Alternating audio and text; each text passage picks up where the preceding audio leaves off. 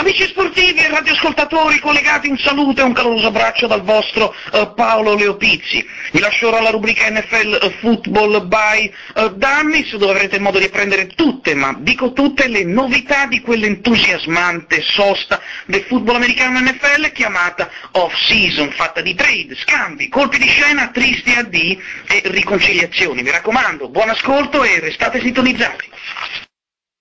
You play to win the game. You don't play to just play it. That's the great thing about sport. You play to win. And I don't care if you don't have any wins. You go play to win. Uh, t- playoffs? Don't talk about playoffs. You kidding me? Playoffs? I just hope we can win a game. The Bears. All the negative stuff. that's Next question. During the week. What is your sense of how Next question. change everybody's outlook? Next question. How do you think this thing? You put a lot in and you worked real hard. There were days when you tried, there were days when you start trying to please the crowd when they're unforgiving. There are easier ways to make a living. Well, we've come a long way since the start of things when we've seen the joy that hard work brings. You've made us cry you've made us smile. You've hit the front, now it's all worthwhile.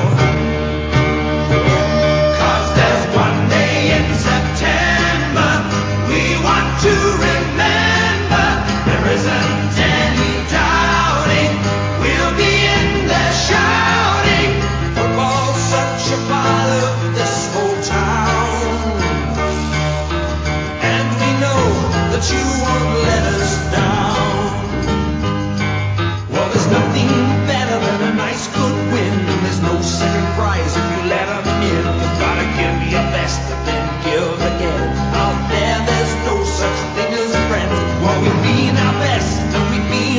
worst. If we do it right, well, we'll come home first.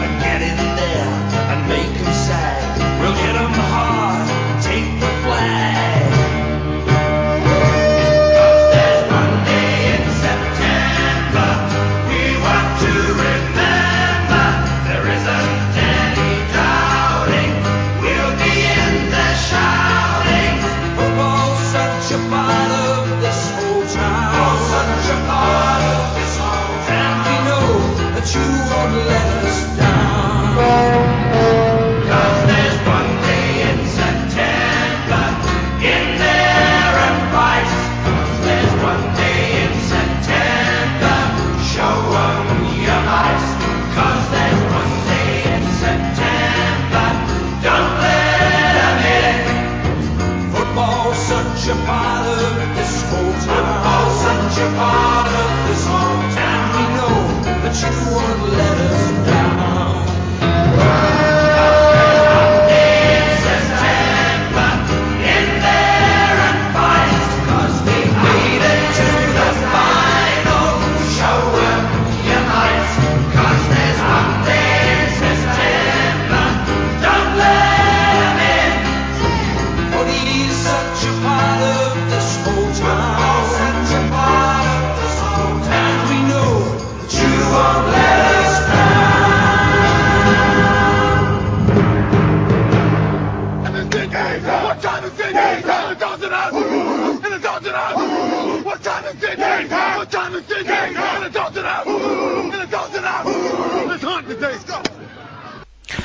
Allora, bentornati a Football Dummies, puntuali come una cambiale, eh, ritorniamo con eh, questo appuntamento che ormai è diventato famoso in tutto il mondo.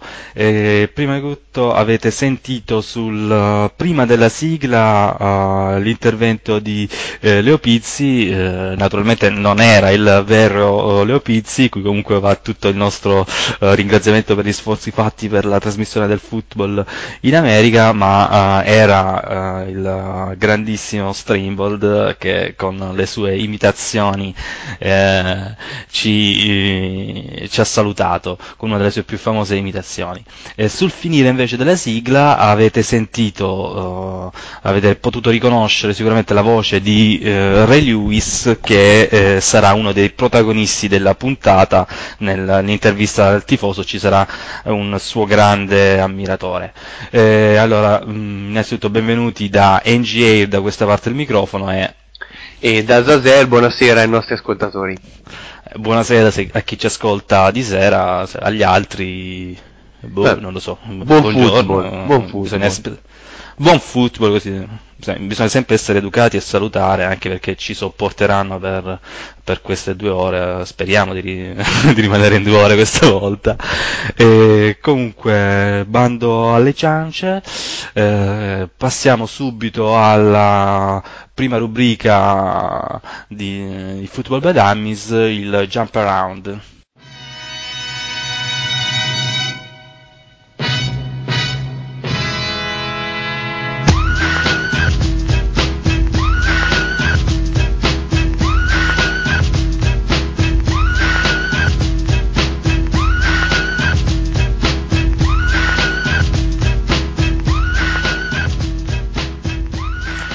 Jump Around che in queste ultime settimane si è occupato soprattutto del mercato dei free agent.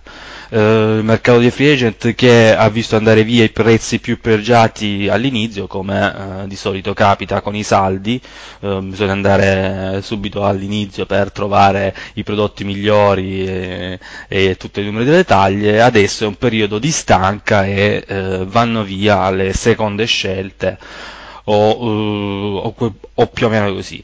Ehm, un rapido sguardo ai movimenti che ci sono stati in, eh, in queste due settimane, abbiamo visto che il ricevitore Galloway è fermato per i Pets, eh, Galloway ricevitore esperto, 38 anni, ormai sul viale del tramonto dopo una ultima stagione a Tampa che è stata passata più sulla sideline che in campo, ha firmato un anno di contratto, potrà probabilmente portare un, uh, un- un po' di esperienza un po' di aiuto al reparto ricevitore dei Patriots.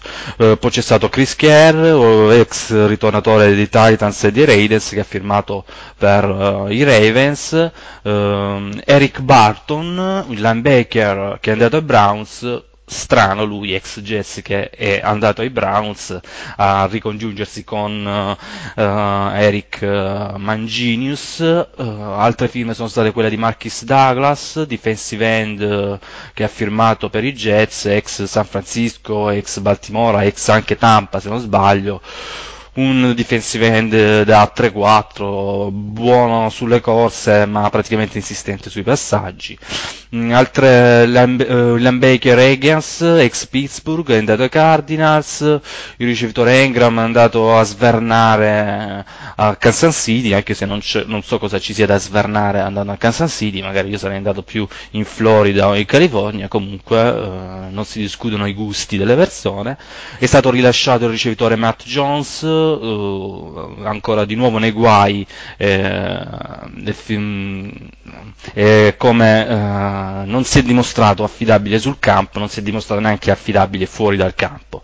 Eh, altra firma importante invece può essere quella del linebacker Crowell che è andato ai Tampa Bay Buccaneers, eh, Darrell Sharper ha firmato con i Saints, eh, Sean Cody, ex defensive tackle dei Lions, è andato ai Texans con un bel contrattino di 3 anni per 6 milioni, i, i Texans che stanno alla ricerca disperata di uomini di linea per eh, migliorare quel reparto che se no vive e muore con Mario Williams eh, che nonostante sia eh, bravissimo non può certo fare eh, pentole e coperchi. Eh, una trade che c'è stata è quella di Satele, ex centro di Miami, che è andato ad Oakland eh, per una sesta scelta e lo scambio delle scelte al quarto giro. Mentre praticamente si sono scambiati i Raiders, sono scambiati, Raiders e Dolphins sono scambiati i centri, infatti Grove, ex centro di Oakland, è andato proprio a Miami. Satele era stato giudicato leggerino per giocare contro i non-stacle, eh, grossi non-stacle sulla 3-4 che i Dolphins incontrano nella division, vedremo come si troverà dall'altra parte eh, della baia. Diciamo nulla di eclatante, vero Azza? No, per, per la gran parte sono movimenti secondari questi che sono svolti in queste ultime due settimane di free agency. I due più importanti secondo me sono sicuramente quello di Angelo Crowell, andato ai Bucks, linebacker veramente forte che va a rinforzare il reparto linebacker dei Buccaneers che nelle ultime settimane aveva perso Katio June e ehm, Derek Brooks. L'altro movimento che secondo me porterà una grande, potrebbe avere un, un buon impatto è quello di Darren Sharper, ormai veterano ex eh, Minnesota Vikings, che va a rinforzare il reparto delle secondarie dei New Orle- New Orleans Saints, reparto che eh, è chiamato a fare il salto di qualità per permettere all'attacco guidato di, da Drew, Drew Brees di raggiungere finalmente i risultati eh, tanto sperati. Più che i giocatori che hanno firmato, fa un po' notizia quelli che non hanno firmato. Infatti eh, è ancora a piede libero, così, così si può dire, Tori Holt, ricevitore rilasciato poco tempo fa dai Rams, e che si pensava che eh, avesse dietro la fila per fargli firmare un contratto, è ancora mh, libero, non ha firmato nessun contratto, ci si chiede se sono magari le squadre ad avere dei dubbi sulla sua tenuta fisica, sul suo reale valore a questa, uh, a questa età, o se non è lui che sta chiedendo troppo. Probabilmente si aspetta il draft, probabilmente si aspetteranno i primi training camp, comunque fa un po' uh, uh, così, stupisce un po' che uh, Holt ancora non abbia trovato una nuova squadra. Sì, in effetti questo qui del mercato dei ricevitori forse è il mercato più, più, più florido in questo momento. Insieme a Holt eh, fa discutere in, in, questi giorni anche la vicenda Braylon Edwards. Braylon Edwards ha ancora un, un contratto con i Cleveland Browns, quindi eh, tecnicamente ancora è un giocatore dei Cleveland Browns, però eh, si è più volte lamentato nel corso della stagione scorsa e soprattutto in questa off-season sta cercando di trovare un'altra sistemazione. Eh, lui, a lui piacerebbe andare a giocare ai Giants a quanto pare, o perlomeno eh, sembra essere, esserci l'interessamento dei Giants nei suoi confronti. Eh, in un certo senso questa sarebbe una mossa che andrebbe un po' a, a pararsi eh, dalla situazione di Plaxico che ancora eh, non è, non è ancora ben chiara. Sì, no, probabilmente non sa neanche stesso, la stessa mamma di Plaxico uh, qual è la situazione di, di suo figlio. Uh, sicuramente i Giants hanno bisogno di un top receiver perché quest'anno, soprattutto nei playoff, hanno sentito enormemente la mancanza di, di Plaxico Barres. E Edwards sembra ormai aver fatto il suo tempo a Cleveland, lui, prodotto di Michigan, non è mai stato troppo amato in Ohio. E comunque gli si rimprovera di aver fatto soltanto una mh, grande stagione, mentre per il resto di aver fatto parecchi drop, soprattutto di avere una, una etica lavorativa che lascia parecchio a desiderare. E visto che sta arrivando uno come Mangini che basa proprio sull'etica lavorativa uh, il suo metodo di lavoro, diciamo che non sono, non, non sono buoni, non, si, non si prospettano buoni i tempi per Edwards che poi a Cleveland i ricevitori sembrano tutti avere dei problemi, vero? Sì, anche in effetti Dante Stewart sta passando dei bruttissimi momenti, non solo per la sua carriera sportiva, ma in generale per la sua vita. È stato infatti eh, reo di un incidente poi eh, rivelatosi mortale, con la sua macchina ha investito un pedone e quindi eh, in questo momento il, l'ex ricevitore dei, dei New England Patriots non sta eh, pensando per nulla al football giocato, ma più che altro la sua testa è occupata da processi e accuse. Altro ricevitore che eh, è sempre sotto l'occhio del ciclone è, eh, non, non, serve neanche a dirlo, eh, Terrell Owens, che eh, dopo il passaggio ai Buffalo Bills, eh, di cui abbiamo parlato abbondantemente due settimane fa, eh, in queste settimane invece ha saltato i primi camp primi camp che comunque sono volontari, però già, già per il fatto eh, che Terrell Owens non si sia presentato, eh, tutti i media americani eh, si sono avventati su, su, questa notizia, che fondamentalmente poi una notizia non è, essendo che comunque Owens praticamente non ha mai eh, frequentato questo, questi tipi di camp, eh, anche a Dallas mi ricordo eh, sulla mia pelle comunque che non era mai partecipe agli allenamenti di marzo e aprile. Sì, comunque i Buffalo Bills non penso che eh, se ne stiano preoccupando troppo, d'altronde quando hanno preso il pacchetto Terrell Owens sapevano che dentro c'erano anche le sue biz, se così le vogliamo chiamare, ma soprattutto uh, il grande cancan mediatico che eh, è dietro di lui. Uh, non, non per niente gli ESPN, i rapporti con i Rovers non sono come, si, come dire idilliaci, è stata quella che ha maggiormente dato notizia a questa, non notizia come l'hai chiamata tu. Uh, io sono sempre fermamente convinto che i Bills abbiano fatto un'ottima mossa a prendere Terrell Owens e già il fatto che comunque in questa fase uh, della stagione si parli dei Buffalo Bills è comunque un, se vogliamo dire, un vantaggio uh, per Buffalo. leggevo già che i, hanno venduto molti biglietti, molti abbonamenti, sono molte prelazioni per gli abbonamenti dell'anno prossimo e in fondo Terrell Owens è stato preso anche per questo e il fatto che anche un, un'assenza a un camp volontario, probabilmente già concordata pure con il coach staff, faccia per così dire notizia è una cosa che eh, i Buffalo Bills sono, post- sono, disposti ad accettare con, uh, con benevolenza, non è chissà che. Altro posto per così dire caldo è il Colorado dove continua la telenovela Scatler dove sinceramente non si sa più uh, chi ha ragione, chi ha torto, uh, si sa ben poco, le voci si susseguono, alla fine mi, mi verrebbe da dire ma chi se ne frega, cioè, capisco per un tifoso del Broncos che è interessato a, a chi abbia iniziato prima, dopo, fare... alla fine per un esterno l'importante è sapere cosa succederà alla fine.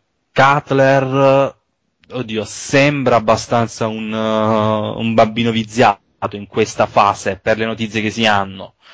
Um, uh, McDaniels non sembra essere, aver iniziato la propria carriera di allenatore col passo giusto, vedremo come proseguirà. La notizia sicura è che i Jets sono uh, arrivati ufficialmente, sono usciti ufficialmente allo scoperto e pare abbiano fatto un'offerta concreta ai Denver Broncos. Sì, io penso che la, la fine di questa telenovelas non si avrà prima del, del draft probabilmente se Cutler verrà veramente scambiato eh, sarà un, uno, una trade che avverrà eh, nel momento del draft, anche perché comunque se Denver eh, lascia andare Cutler poi comunque deve riempire questo, questo buco che, che si apre. I Jets dalla loro hanno la diciassettesima scelta, che potrebbe essere buona per eventualmente per avere un, non, non, uno Stafford o comunque il, il, il, quarterback che verrà scelto dai, dai Lions. Beh, però potrebbe essere usata la diciassettesima insieme alla scelta dei, dei Broncos anche per salire. Sì, comunque eh, prendere uno dei top. Sì, uno, uno, dei tre che potrebbe essere un, o Freeman o un, un Sanchez. Eh, sicuramente, eh, come dici tu, questa è una storia che eh, almeno dal punto di vista mediatico eh, verrà cavalcata ancora per molto. Eh, sarà fondamentalmente eh, sarà quello che è stato Favre l'anno scorso, quest'anno eh, sarà Cutler che sarà l'uomo copertina di questa, di questa off season. E... In comune fra i due? Vediamo, ti faccio una domanda a trabocchetto. Eh, in comune fra i due c'è il, eh, il manager, giusto? Giusto, bravo. Non ha vinto niente, però. Anche, anche, io ho ascoltato la puntata di, di Football by Dummies della settimana scorsa in cui appunto Alvise eh, eh, evidenziava questa, questa particolarità che poi comunque non è del tutto casuale. E, eh, io eh, tieni presente che ascoltare Alvise mi sono addormentato, quindi non so cosa abbia detto. e speriamo che non, non si addormenti al video ad ascoltare noi allora a questo punto. E, ehm, però eh, la off season eh, sembra eh, più corta in questi giorni perché in effetti sono eh, uscite le prime, le prime, i prime schedule ufficiali, no? Sì, io non me la ricordo assolutamente, però eh, stranamente rispetto a quello che ricordavo io sono già usciti eh, l'opening night eh, e anche i primi i prime time, i due partite del Thanksgiving, comunque è uscito già una parte del eh, calendario, forse per far aumentare l'attesa, forse per distogliere l'attenzione da altre cose. Comunque l'opening night è un succulento Pittsburgh Steelers contro Tennessee Titans.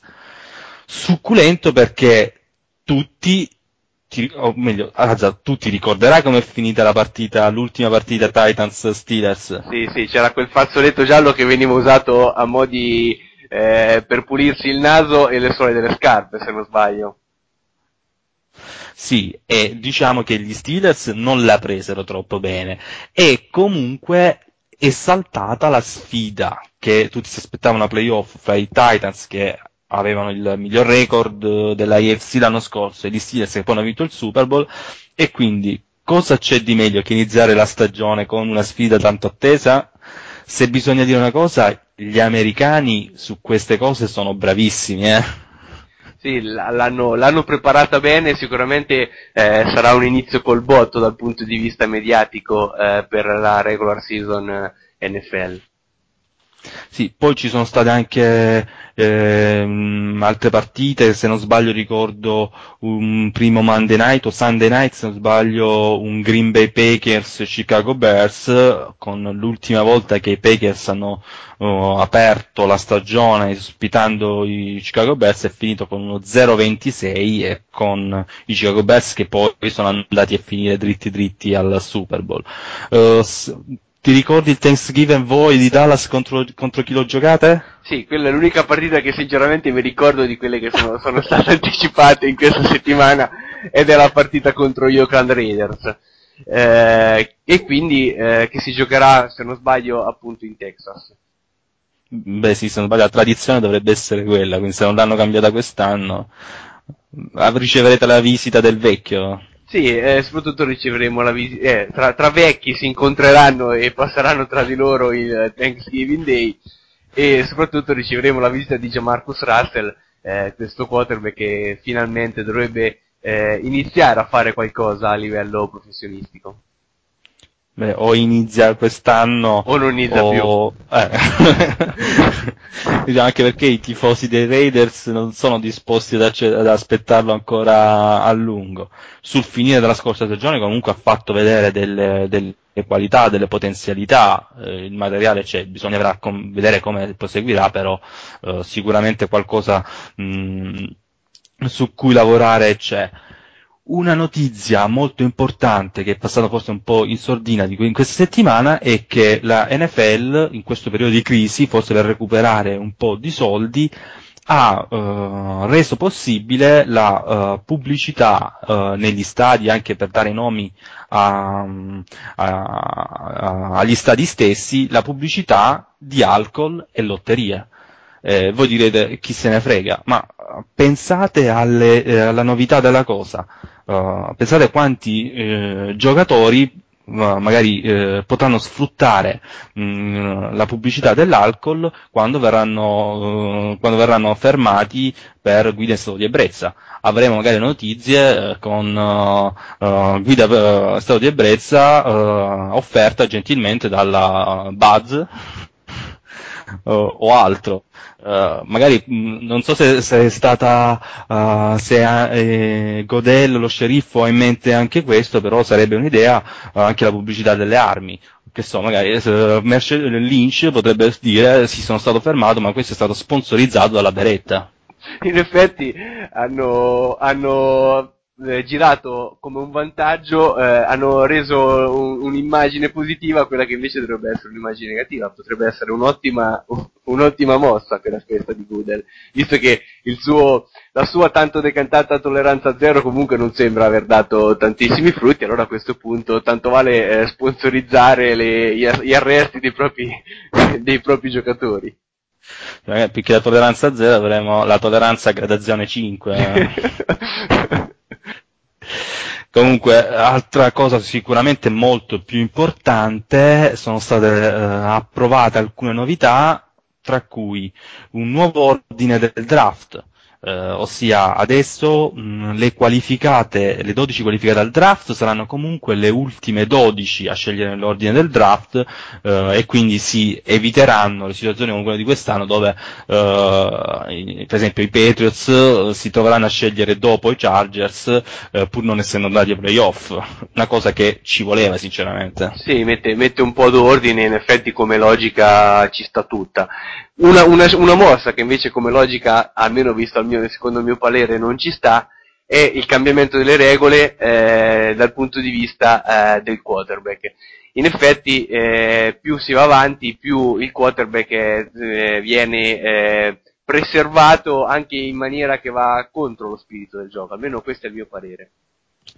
No, io invece sono, eh, non sono propriamente contrario, a parte che ti devo correggere che questa non è una nuova regola, ma sarà una nuova disposizione di una regola già esistente, cioè si cercherà di proteggere maggiormente il, eh, il quarterback in quelle situazioni come c'è stata quella dell'infortunio a Tom Brady, ossia si cercherà di preservare il quarterback dai colpi in zone basse, eh, mh, proprio per prevenire quegli, quegli, quegli problemi, quegli infortuni. E questo perché si cerca sempre di, di proteggere i giocatori tutti, e in particolare il quarterback, che alla fine è quello più rappresentante, quello più che vende il prodotto, da quei colpi che il quarterback non può vedere. E come non può vedere quelli dal lato cieco, che comunque fanno parte del gioco se lui ha la palla, quelli sotto le ginocchia, sotto la vita, sono molto pericolosi e non si possono vedere, e non si può, sì, il quarterback non li può vedere, quindi eh, secondo me io la trovo una, no, una buona cosa, bisogna vedere sempre come verrà implementata, però una cosa che ha un senso è il fatto di cercare di limitare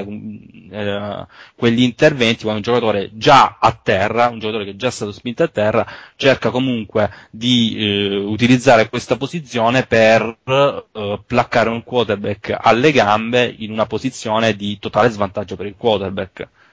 No, innanzitutto è soprattutto come di- dici tu, bisogna vedere come verrà implementata. Certo che il, il colpo ritardato sul quarterback che abbiamo visto in questi anni è stato implementato in maniera piuttosto discutibile, cioè eh, molto spesso vengono chiamati delle- dei falli, ehm, eh, falli personali sul quarterback che fondamentalmente eh, non sono niente di pericoloso. Sinceramente io ripeto, eh, questo è uno sport che è uno sport che fa del contatto fisico e de- del- dello scontro, più che del contatto fisico, il, il, eh, il suo, il suo vanto e il suo sale. Continuare in questa direzione, a, questo punto allora evitiamo di blizzare, evitiamo di andare a mettere pressione sul quarterback se, se bisogna evitare per forza gli infortuni, cioè un conto è evitare, so, il braccio teso oppure la, la testata, la testata. Quest- cioè, eh, quest- questa, mh, questa nuova eh, eh, vi- rivisitazione di questa regola, come hai, detto tu, eh, mi sembra un po' esagerata, sinceramente. Alla fine, eh, un difensore, anche se è per terra, non vedo perché non, non debba tirare per una gamba o, o- o spingere il quarterback. Ma eh, detto, mh, perché sfrutta a suo vantaggio in maniera, eh, per così dire, eh, non, eh, non uff, ugualitaria, anche se non è la parola giusta.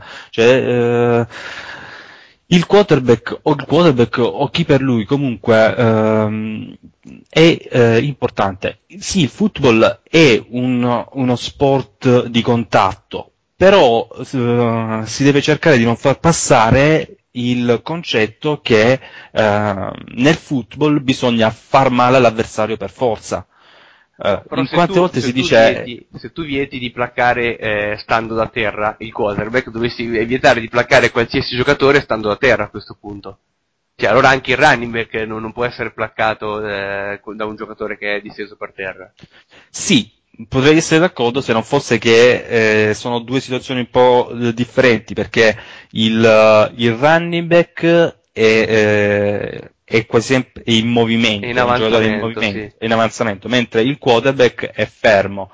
E eh, prendere per la gamba se io ti blocco per, mh, per la gamba mentre tu stai lanciando, stai facendo un movimento di torsione, se ti rimane bloccato il, il ginocchio, ti fai male.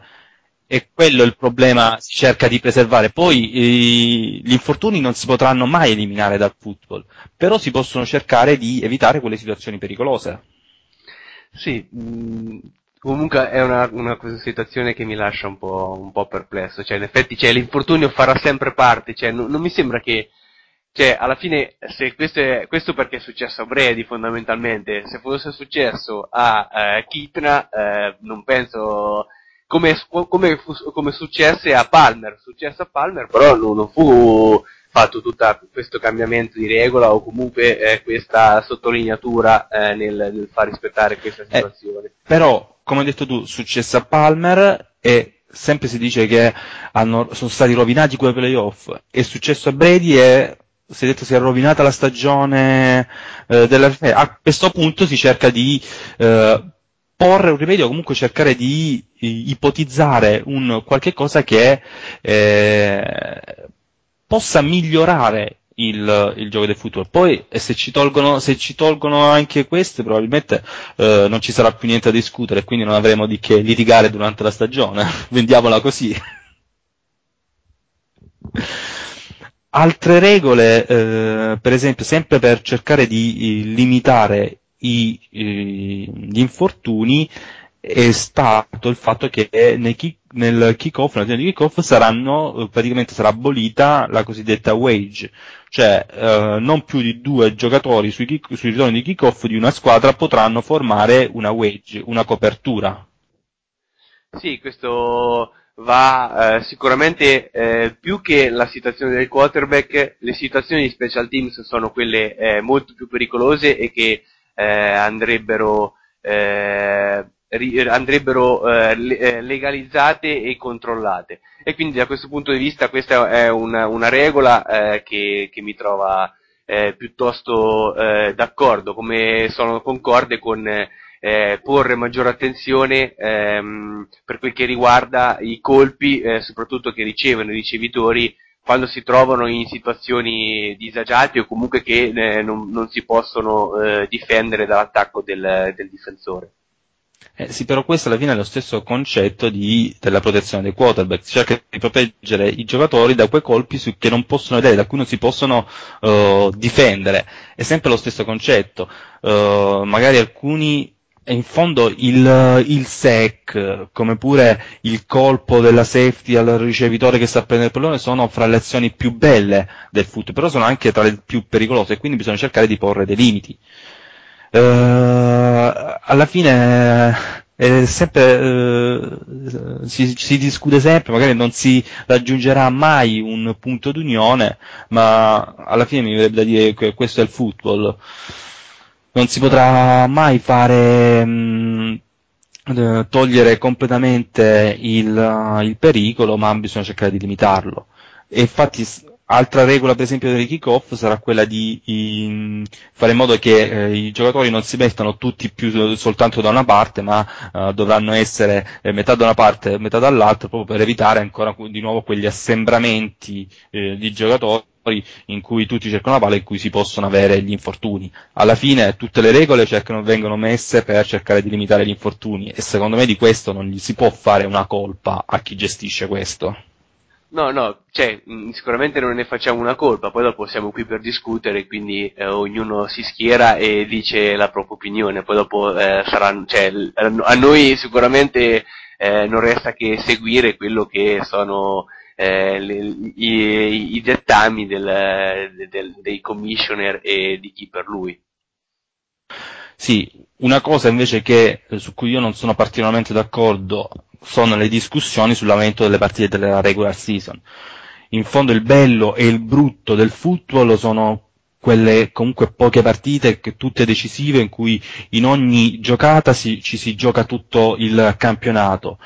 Aumentarlo sinceramente non mi sembra mh, possibile sia per evitare, di, eh, per evitare gli infortuni, più partite sono più sforzo, più, uh, uh, più probabilità di infortunio e soprattutto anche perché non mi sembra che la qualità umana di giocatori presenti su tutte le, le squadre permetta di aumentare quel numero di partite. Magari aumentare il numero di giocatori al roster può essere anche una, eh, una possibilità, però io sono abbastanza contrario al fatto di aumentare le partite, anche se magari questo, come si dice, mh, possa portare anche a eh, qualche mh, partita in più da questa parte dell'oceano e quindi ma- magari maggiori possibilità per noi di vedere dal vivo i nostri beniamini.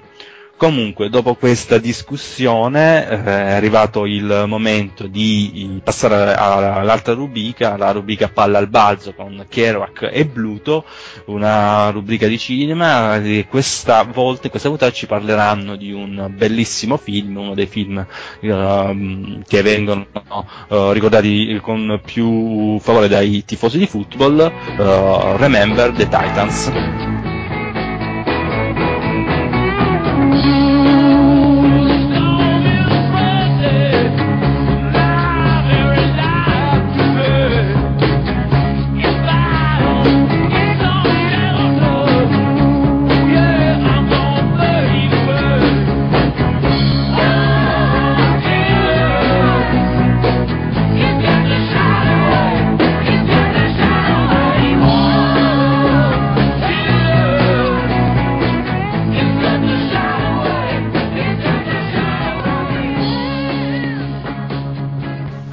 Terza puntata di Palle al Balzo con Bluto e Kerouac.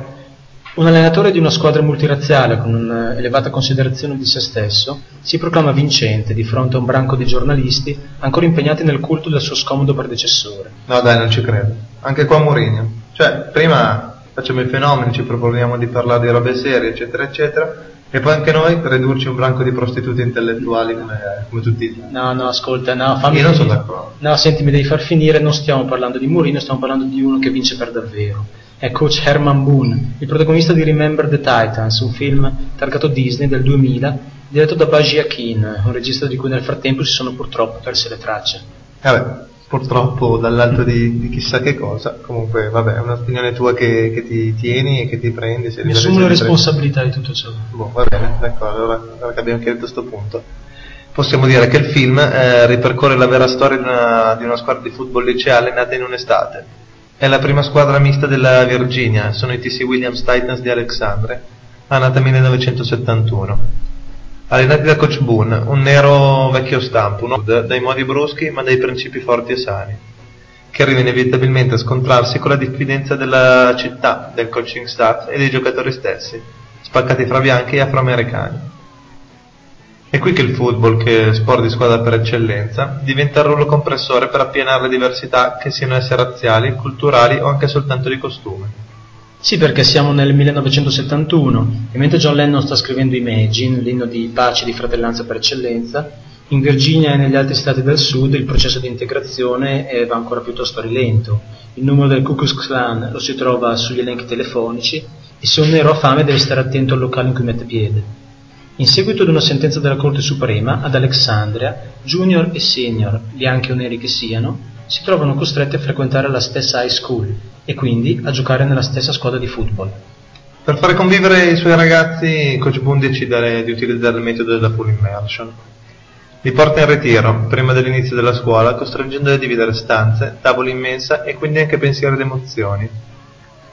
Superata qualche ovvia difficoltà iniziale, i Titans diventano una vera squadra, in cui ognuno è disposto a sacrificare il proprio corpo per il compagno.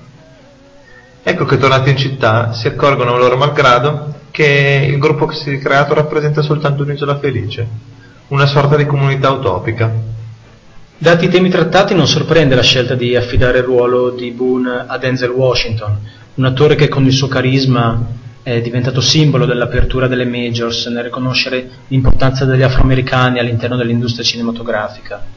Washington è uno degli attori preferiti da Spike Lee, con cui ha girato quattro film, tra cui la torrenziale biografia di Malcolm X, ed è stato anche premiato come miglior attore nell'edizione degli Oscar del 2002, un anno che passerà alla storia per essere un anno insopportabilmente politically correct, in cui furono addirittura tre gli attori afroamericani premiati. Sì, no, eh, però c'è da specificare subito una cosa, eh, che se, se comunque quell'anno è stato, come hai detto tu, insopportabilmente politically correct, e se probabilmente l'interpretazione premiata di Washington non è stata la, la, la più saliente o premiante della sua carriera, a dire che questo non va a intaccare comunque il valore dell'attore, che è uno dei, dei migliori sulla piazza Ah, sì. probabilmente. No, sono assolutamente d'accordo. Dico soltanto che spesso le dinamiche per cui, che portano a far vincere una statuetta ad un attore per un ruolo piuttosto che per un altro sono, sono spesso da indagare. No, no, ma è verissimo, infatti quell'anno più che altro si ricorda per, per lo scandalo alle Berry, premiata come miglior attrice. E sì, se si vuole parlare di politica licore si hanno fin troppi casi, eh, come non citare l'ultima edizione, ovvero l'edizione che ha reso The Millionaire, un film eh, appena più che mediocre, un, eh, reso dall'Academy come il film perfetto, dal punto di vista del montaggio, della fotografia, del suono, suono che vede il Mozart di Madras che eh, Che scalza Springs è dalla così come ridere, cioè, chi è Springsteen? Intanto adesso da 30 anni scrive capolavori e segna la storia della musica. E poi già che ci siamo, aspetta fammi chiudere, poi ritorniamo a parlare della- di football e di Sapore della Vittoria, parliamo di Danny Boyle, di Danny Boyle un regista nella media, nella norma, un muccino d'oltremanica diciamo, un, eh, un regista che è mitizzato per aver, per aver fatto un film come Trainspotting che chissà per quali motivi si è, si è fatto a bandiera di una generazione, si è fatto la voce di una generazione pur rimanendo un film che sostanzialmente è una cagata, perché diciamo le cose come stanno, scusate la volgarità, però il film è No, guarda, se, cagata. facciamo, se andiamo con un'invettiva nei confronti di Danny Boyle, allora sono assolutamente al tuo fianco, solo ti riporto un po' nei binari giusti perché stiamo uscendo dal discorso. Torniamo a Remember the Titans e proviamo a paragonarlo ai migliori film di Spike Lee. Ecco, se facciamo questa operazione ci accorgiamo che qui la critica al razzismo viene trattata in maniera soltanto superficiale.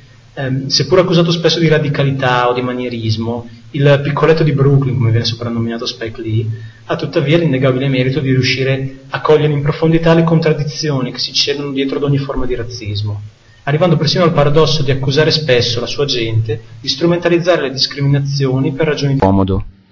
Questo però è un prodotto Disney e quindi si fa spesso ricorso a frasi ad effetto e a sequenze eccessivamente romanzate. Eh, il tutto ovviamente improntato nell'inerità narrativa che, che sfocia nell'inevitabile rito fine con- consolatorio. Per raggiungere questo scopo, regista e sceneggiatore non esitano nel- nello stravolgere i fatti realmente accaduti. Ecco che il quarterback della, dalla personalità più bizzarra della Florida diventa un hippie californiano. E allo stesso modo l'incidente del leader difensivo Gary Berti- Jerry Bertier viene, viene collocato prima della finale, rappresentando così un'ulteriore spinta motivazionale per la squadra, quando in realtà avviene dopo la cerimonia di, prema- di premiazione successiva alla vittoria in campionato, e per e cerimonia di premiazione in cui gli viene assegnato il titolo come, come miglior difensore del campionato per una stagione da 140 tackle, qualcosa come 46, un- un'esagerazione. Eh, E come si conviene ad ogni buon film Disney, inoltre, eh, la macchina da presa non prende iniziative, seguendo scrupolosamente la sintassi media hollywoodiana, nell'ottica della massima chiarezza. Il football stesso diventa un gioco come lo si potrebbe spiegare ai bambini del parco, togliendogli buona parte della sua violenza, della sua complessità e riducendolo a un semplice passa e corri. Quello che invece si fa decisamente segnalare è la colonna sonora, composta da brani dagli anni 60 e 70, equamente divisi tra sonorità tipicamente black, con Marvin Gaye, Tenny Terrell, e il rock bianco di provincia con i Creedence e anche una splendida cover di Hard Rain's Gonna Fall di Bob Dylan. La scena che probabilmente rimarrà più negli occhi è la corsa notturna della squadra fino al cimitero di Gettysburg, il eh, luogo che, che fu una, bat- luogo di una battaglia, di una delle battaglie più sanguinose della guerra di secessione. Ehm, il- in questo modo si è, stata, si sta ad indicare quasi che, che da allora l'America è sempre stata gravida di lotte civili, in cui a, a cambiare sono stati soltanto i protagonisti. Bene, anche per oggi abbiamo finito. Vi diamo naturalmente appuntamento alla prossima puntata di Palla al Balzo. Un saluto. E prima però ovviamente introduciamo e passiamo la palla a Mocdano Noi vi salutiamo, siamo Bruto e Kerouac. Noi siamo i giovani,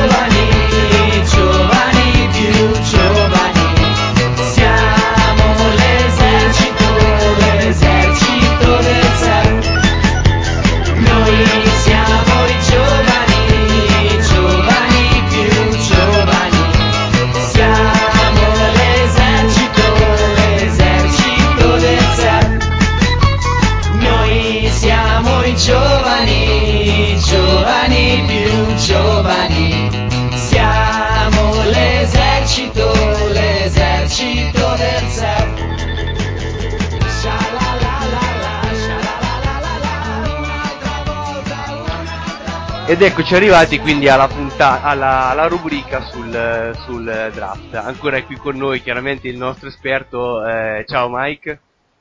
Ciao Aza. Quest'oggi eh, parleremo, eh, siamo arrivati a parlare dei defensive back, quindi daremo rap- un rapido sguardo sia ai migliori cornerback che alle migliori safety eh, che sono in questo, in questo anno di draft. Eh, iniziamo subito, entriamo subito in argomento. Michael Jenkins sarà quasi sicuramente il, il primo defensive back scelto di, di questo draft, no? Sì, è molto probabile, anche se comunque avrebbe potuto fare meglio nell'off season, anche perché su Jenkins c'è sempre il dubbio se sarà un cornerback o una safety. Io ti dico che a mio giudizio è in assoluto come defensive back il migliore, cioè non considerando se sia un cornerback o una safety, proprio defensive back in generale, appunto per la sua versatilità. Quindi sì, credo che comunque sia a livello di valore sia a livello di scelta sia lui il numero uno, per quanto ad esempio negli ultimi rankings di Mayock Jenkins risulta a diverse posizioni dietro Davis, Vonte Davis che diventa quindi il primo cornerback della classe, a detta appunto di Mayock. Eh, comunque non, per me resta, cioè se dobbiamo fare oggi una classifica, Jenkins è sicuramente la scelta più sicura, mentre Davis è quello con maggior potenziale, che è un discorso che un po' abbiamo sempre fatto anche per gli altri, per gli altri ruoli. Eh, ti dicevo anche che comunque questo draft, ecco oggi andiamo in controtendenza rispetto alle volte scorse, questo draft nel ruolo di defensive back è molto coperto, probabilmente è il ruolo che copre meglio sempre- assieme a quello di offensive tackle, quindi c'è molta varietà di scelte, i nomi che io ti dirò oggi saranno sarà giusto qualche nome anche per una ragione di tempo, però in realtà alla fine è solo una questione di preferenze personali e di, di necessità di una squadra, perché sappiamo benissimo che anche per i cornerback lo schema nel quale sono inquadrati è, è fondamentale. Torniamo quindi al nostro Jenkins. Eh, ti dicevo, il miglior defensive back in assoluto, ha una taglia ideale per la posizione, però non ha fatto delle ottime combine, sopra- nelle quali soprattutto è emerso il fatto che lui non è fluidissimo nei cambi di direzione. Ti spiego, il ruolo di cornerback prevede due fasi della copertura, la fase di backpedal, che è quella nella quale appunto il cornerback torna indietro, solitamente corrisponde alla parte della traccia che il ricevitore fa correndo in avanti, e poi il momento nel quale lui apre il piede nella direzione del taglio del ricevitore e si gira e corre alla sua massima velocità assieme al ricevitore. Ecco, in, questo, in questa fase Jenkins è mancante, ha difficoltà a girarsi e a correre a fianco al ricevitore, quindi questo appunto lo rende forse un candidato più, più papabile per il ruolo di safety, perché la safety non è portata a fare questo movimento, è raro che la safety sia schierata a uomo su un giocatore e quindi ha molta più possibilità di, ha molto più campo per, per intervenire. E poi soprattutto lui non è velocissimo, ha sì una velocità decente, ma non quella che vorresti in un cornerback al quale è richiesto di marcare alcuni ricevitori di, di NFL. È altrettanto vero che è un giocatore con un grande spirito e che è ottimo nelle corse, quindi questo gioca ancora una volta nella, in favore dell'ipotesi safety ed ha anche delle ottime ball skills, non so come potremmo dire in italiano, comunque la capacità di intervenire sul pallone, di leggere la posizione del pallone e così via. Ed ha anche una grande esperienza, quindi tutte queste caratteristiche positive e negative che io ti ho detto sono quelle che fanno sempre più pensare che Jenkins possa essere una safety a livello successivo. Ecco quindi che se noi consideriamo questa ipotesi, ovvero che lui venga draftato come safety e non come cornerback, allora scenderebbe. Sicuramente Vonte Davis sarebbe scelto prima di lui, perché è molto raro che una safety venga scelta prima di, di un cornerback, perché il cornerback è più importante. È un ruolo sicuramente più importante, nonostante le safety nell'NFL di oggi abbiano un ruolo più grande, un ruolo maggiore rispetto a quello che avevano qualche anno fa. Abbiamo visto sì alcuni casi in cui una safety si è andata molto in alto, ma erano dei prospetti nettamente superiori a Jenkins. L'ultimo della lista era un Landry, ma Landry era considerato un prospetto con praticamente nessun difetto, in NFL lo sta dimostrando. Perciò quindi questa è, è la situazione di Jenkins. Andando avanti abbiamo Vonte Davis da Illinois, che come ti ho detto prima è quello con maggior potenziale, ha più o meno la stessa taglia di Jenkins, le differenze sono veramente impercettibili, e ha le doti atletiche ideali, cioè dal punto di vista fisico e atletico è tutto ciò che vorresti in un cornerback. È veloce ed è rapido in quei cambi di direzione che ti spiegavo prima, ha fisico ed è un ottimo placcatore ed anche lui una grande esperienza, anche se non è un grandissimo playmaker, cioè in questo senso possiamo paragonarlo a Terence Newman, nel senso che lui ha tutte le capacità eh, atletiche e tra virgolette mentali per stare attaccato a un ricevitore, ma è molto difficile che faccia una giocata sul pallone, anche se è, è molto più importante, almeno a mio giudizio, che il cornerback ti porti fuori dalla partita un ricevitore piuttosto che faccia tantissimi intercetti. Il suo problema maggiore però non è questo, è il fatto che è una testa calda e che spesso tende a ignorare i suoi allenatori, tant'è che in alcune partite, nelle ultime partite, è stato panchinato durante il quarto quarto proprio per, sua, per il suo voler fare in testa sua e appunto fare molto poco affidamento sulla testa, sul pensare e fare affidamento solamente sul suo istinto, che comunque non è neanche così eccezionale, e questo lo porta a fare giocate rischiose. Quindi è un giocatore che ha bisogno di, di una guida, un carattere sicuramente difficile, ma che ha un potenziale grezzo molto molto alto e che quindi inquadrato dal, dal giusto allenatore nel giusto schema potrebbe sicuramente diventare un grande giocatore, ma ha altrettante possibilità di perdersi, perché appunto abbiamo visto tante altre volte, facendo un caso estremo a Pac-Man, di giocatori in- infinitamente dotati, ma che poi se smettono di pensare è chiaro che non, non riusciranno mai a combinare nulla. Scendendo ancora abbiamo, diciamo, ecco, facciamo un'altra premessa. Questi due sono più o meno unanimemente considerati i due migliori. Su quelli che vengono dopo ci, ci sono tante discordie, anche perché come ti dicevo è una questione di gusti personali.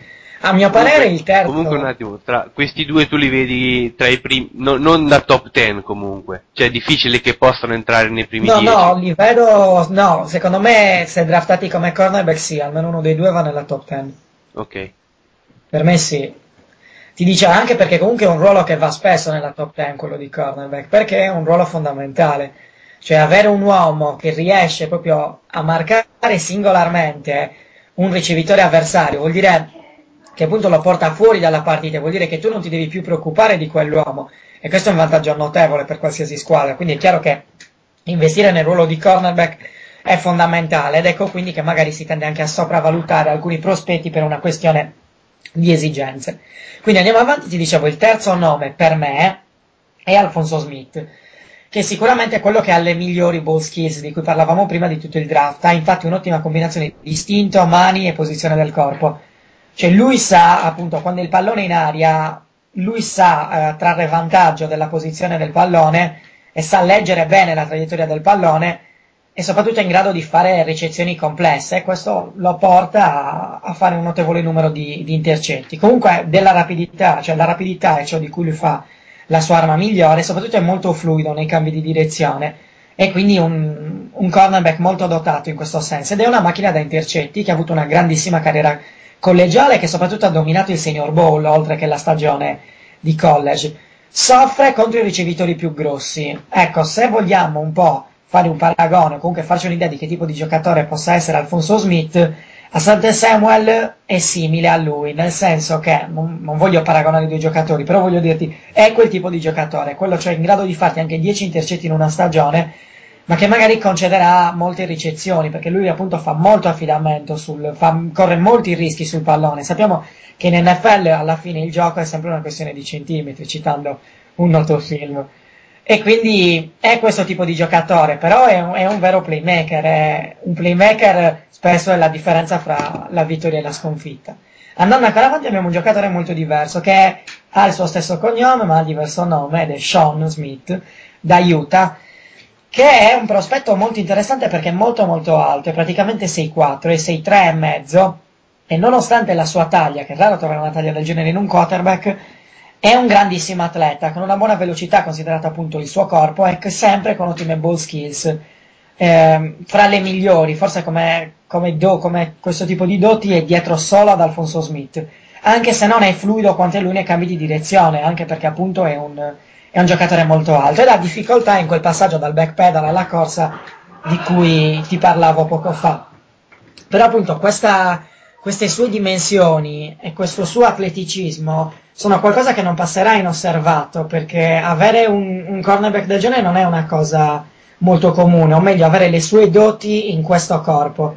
E quindi per queste ragioni secondo me Sean Smith potrebbe salire molto il giorno, il giorno del draft. Andando ancora avanti... Tu lo vedi, eh, lo vedi vicino al, al primo giro, quindi questo Sì, salire io lo vedo nel molto primo giro, nel primo giro, sì. nel primo giro ancora, sì. Sì, ora come ora sì, poi devo ancora sedermi un attimo e Sì, vedere sì. le varie squadre cosa faranno e cosa hanno detto. Però come talento sì, perché ti ripeto, è, è qualcosa di diverso, è qualcosa che non si trova così facilmente. Sappiamo che nell'NFL eh, gli, gli scout, gli allenatori si innamorano molto facilmente di, di queste cose. Quindi scendiamo ancora e troviamo Darius Butler da Connecticut, che è un altro grande atleta che unisce la velocità e la rapidità un'ottima capacità di salto e soprattutto conosce molto bene il gioco ed è, ed è un leader. Le sue mancanze però sono nel suo tipo di gioco, cioè non è molto fisico e tende ad essere, uso un altro termine inglese perché davvero non saprei come dirlo in italiano, overpowered, cioè appunto viene sovrastato spesso fisicamente dai, dai ricevitori avversari e soprattutto ha sofferto nell'ultima stagione. Però io, io lo metto come mio quinto, ma non, non escludo che venga superato da altri e soprattutto non escludo che esca dal, dal primo giro. Però è, è un prospetto di, di sicuro mm, livello, cioè è un, un ottimo giocatore. Quindi eh, parlando di altri, eh, io ti faccio due nomi che mi sono stati suggeriti da Angie e voglio sapere cosa ne pensi. Uno è DJ Moore, il cornerback da Da Vanderbilt, e l'altro è Victor Macho Harris, eh, Harris Ok. eh, da Virginia Tech. Allora, DJ Moore è un altro grande playmaker, nel senso che è un giocatore che è stato molto produttivo al college e che ha appunto grandi, anche lui grandi capacità per quanto riguarda il pallone, quelle ball skills che ancora una volta citiamo, Eh, e ha un grande istinto, sa cogliere le, le giuste occasioni, sa, conosce anche lui il gioco semplicemente e quindi unisce la- le, le sue doti atletiche ha un grande istinto, una grande conoscenza di- del gioco che gli permette di anticipare spesso le mosse del ricevitore e del quarterback avversario. E quindi Moore ha appunto la capacità di essere un, un playmaker al, a livello successivo. Magari non è il tuo cornerback eh, nome principale, quello che metti sul ricevitore avversario, cioè sul, sul bersaglio numero uno del- dell'attacco, però è comunque un giocatore che se tu vai a mettere su determinati tipi di ricevitori o anche su, nello slot può fare molto male perché appunto soprattutto negli spazi stretti quando il corner il quarterback è costretto a lanciare gli spazi stretti lui è capace di, di capire quello che sta succedendo e di, e di far pagare qualsiasi, qualsiasi errore. Ti diciamo anche perché non dovrebbe essere magari relegato a un ruolo minore anche perché non è un grandissimo placatore e, non, e quindi soffrirebbe, soffre un po' nelle, nelle corse, soprattutto anche lui tende ad essere overpowered, cioè non, ha- non riesce a dare una bella spinta, jam si chiama in gergo, al, al ricevitore avversario e quindi in questo si ritrova un po' in difficoltà, quindi messo di fronte a ricevi- ricevitori di peso e, e comunque ricevitori molto, molto alti o anche molto grossi, molto forti fisicamente, lui avrebbe difficoltà. Ma messo a confronto, cioè messo a marcare determinati tipi di ricevitori più piccoli, più atletici, si potrebbe trovare sicuramente bene, cioè è quel tipo di giocatore che può servire in queste situazioni. Quindi sì, Moore è, è sicuramente un, un nome da tenere in considerazione. Mentre l'altro che mi hai chiesto è Harris, giusto? Sì. Victor Macho Harris. Ma ti dirò, su di lui non neanche ho guardato molto perché non lo considero un prospetto all'altezza di tanti altri, Mm, anche perché mi ricorda un po' eh, Jimmy Williams, non solo perché entrambi vengono da Virginia Tech, ma perché sono due giocatori che avevano maggiore considerazione nell'anno prima del draft, anzi Williams ha fatto poi una- un crollo incredibile durante proprio l'off season, mentre Harris non ha mai goduto della, della reputazione che- della quale ha goduto invece Williams. Però sì, può essere un, un giocatore, ma comunque non ha neanche le, le doti atletiche necessarie per essere un vero campione al, a livello successivo. Ha sì delle doti, ad esempio, eh, co- col pallone fra le mani, cioè in campo aperto sa come muoversi. E quindi questo, a testimoniare questo ci pensano anche le yard che lui ha percorso su intercetto e le yard che lui ha percorso come ritornatore, ma non lo vedo diventare più di un nickel cornerback. Sì, allora a questo punto eh, possiamo passare alle safety. Qui praticamente, eh, come già dicevi tu inizialmente, comunque eh, il ruolo è meno avvantaggiato dal punto di vista eh, della, della scelta in valore assoluto, però eh, anche mh, da questo punto di vista sembrano esserci mh, del buon materiale eh, a livello di safety in questo draft. Mm?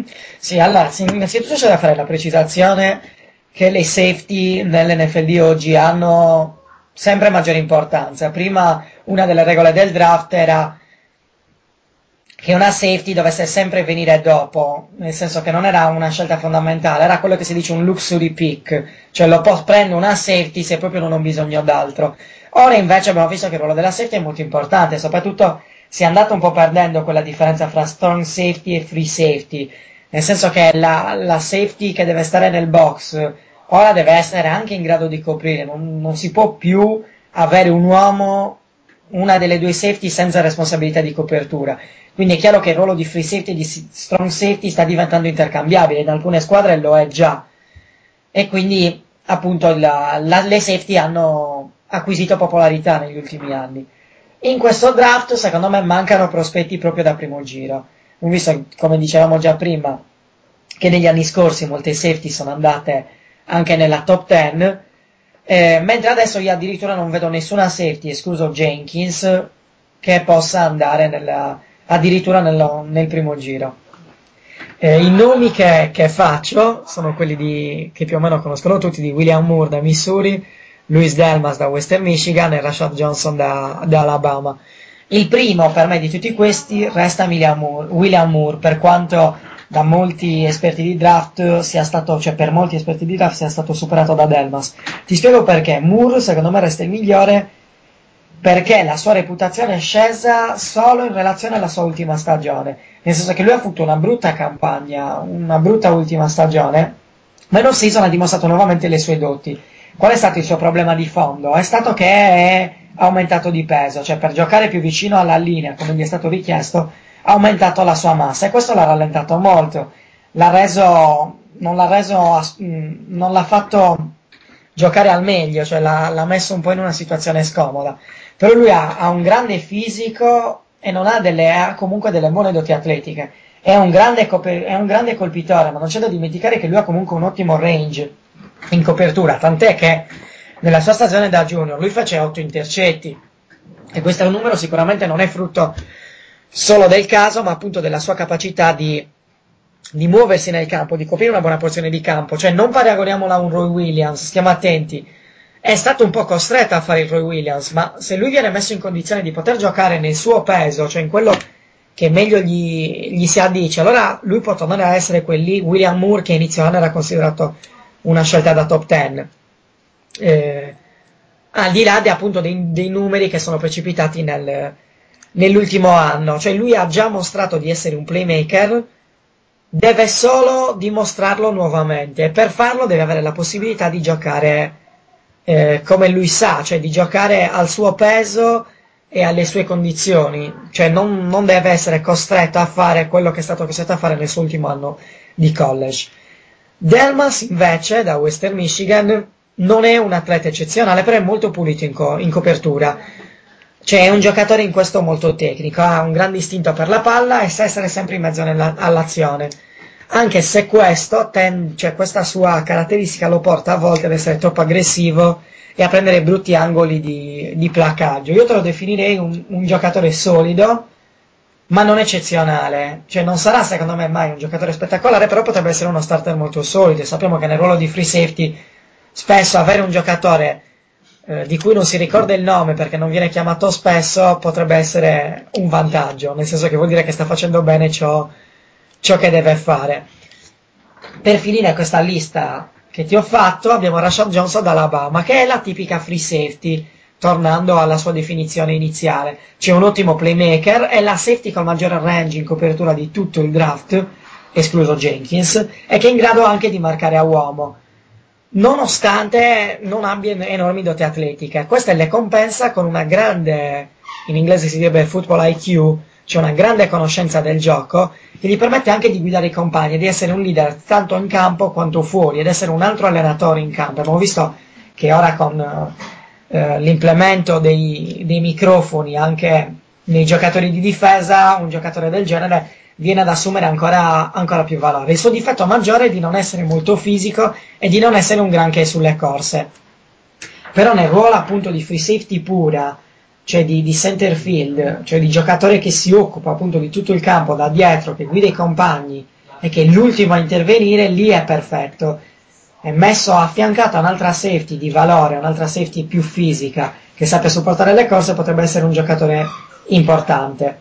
Diciamo che quindi a vedere a veder bene la classe, eh, che è un, un po' orfana di, di quello che doveva essere il, il suo miglior prospetto, che era, oddio, ora un voto di memoria da USC.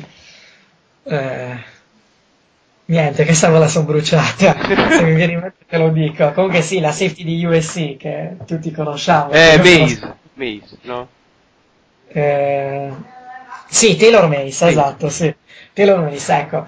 Perché quello sì, quella era veramente la safety da, da top 10. Per quanto molti lo sottovalutino perché non abbia i numeri, ma Taylor Mace è veramente un giocatore da top 10 e tutti pensavano che si sarebbe dichiarato eleggibile per il draft, invece non l'ha fatto e quindi ha lasciato questa classe orfana perché veramente Mace avrebbe sollevato di molto il valore perché è un giocatore molto molto molto capace.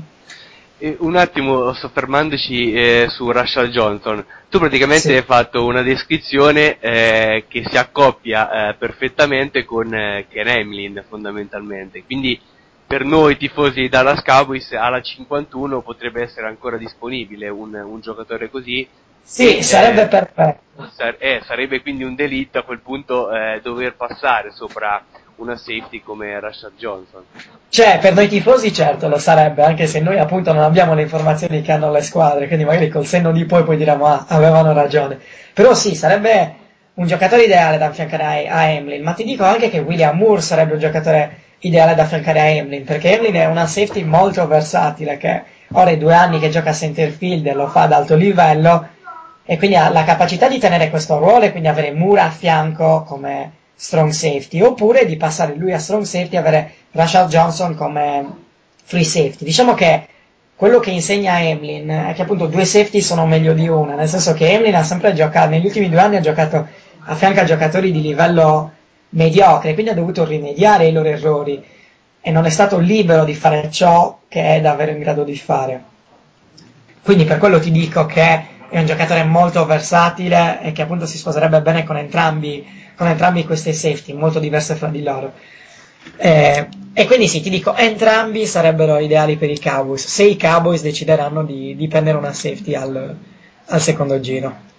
Ok, e quindi eh, a questo punto ti faccio un altro nome che mi è stato suggerito Mhm, da, sì. da Angie, che è quello di Patrick eh, Chung, o Chang, non so quale sia la pronuncia precisa, la safety di, di Oregon. Cosa ne pensi? No, io ne penso tutto il male possibile. No, è un giocatore che proprio non mi piace, che vedo come un Roy Williams ultimi anni, versione 2.0. Nel senso che sì, la tipica safety da, da box, però non servono più queste safety. Veramente non servono più e, e sono un buco nella difesa, perché è inutile avere un grande colpitore che mette paura ai ricevitori se poi comunque viene sempre bruciato in copertura. È veramente inutile, le squadre se ne sono accorte, questo tipo di safety sta veramente scomparendo. Tutti vanno a cercare ora due safety addirittura intercambiabili. Quindi Chang no, non mi convince per niente. Ok, quindi a questo punto abbiamo finito con i defensive back, no? Sì, sì, con questa diciamo che è appunto il, il fiore all'occhiello della classe di, di questo draft che ormai è, è quasi alle porte, siamo più o meno a un mese di distanza. Esatto, ormai manca praticamente un No, mese. 29 Noi, giorni addirittura. Noi ci risentiremo tra due settimane con eh, gli ultimi ruoli, faremo le linee e daremo un rapido sguardo se, eh, se ce ne sarà il tempo ai fullback o ai tight end e poi ci risentiremo nuovamente proprio il venerdì prima del draft con il, il tuo mock e presenteremo le tue, le tue previsioni, giusto? Sperando che questa volta piaccia al nostro Emilio Fede. esatto, esatto Emilio Fede che ricordiamo per chi non ci, ha, ci avesse ascoltato scorse- la scorsa puntata è appunto l'utente King Cave. Eh, No, è che il suo problema è che è scontento perché lui ora dà tantissima attenzione al draft perché sono due anni di fila che la sua squadra prende in alto. Sì, in effetti in due anni, eh, abbiamo ricordato, in due anni ha- hanno vinto cinque partite, mi sembrano i Rams, che non è proprio il Sì, sì, quindi si deve consolare così e deve purtroppo sfogarsi con me. Va bene, allora a questo punto ci salutiamo Mike e ci risentiamo tra due settimane. Certamente, va bene. Ciao e ciao. a tutti. Sì, sì, prego. E noi, noi passiamo alla, alla ormai canonica intervista col tifoso e questa settimana, come abbiamo già anticipato in apertura, avremo eh, Mazzoid, tifoso dei Baltimore Ravens.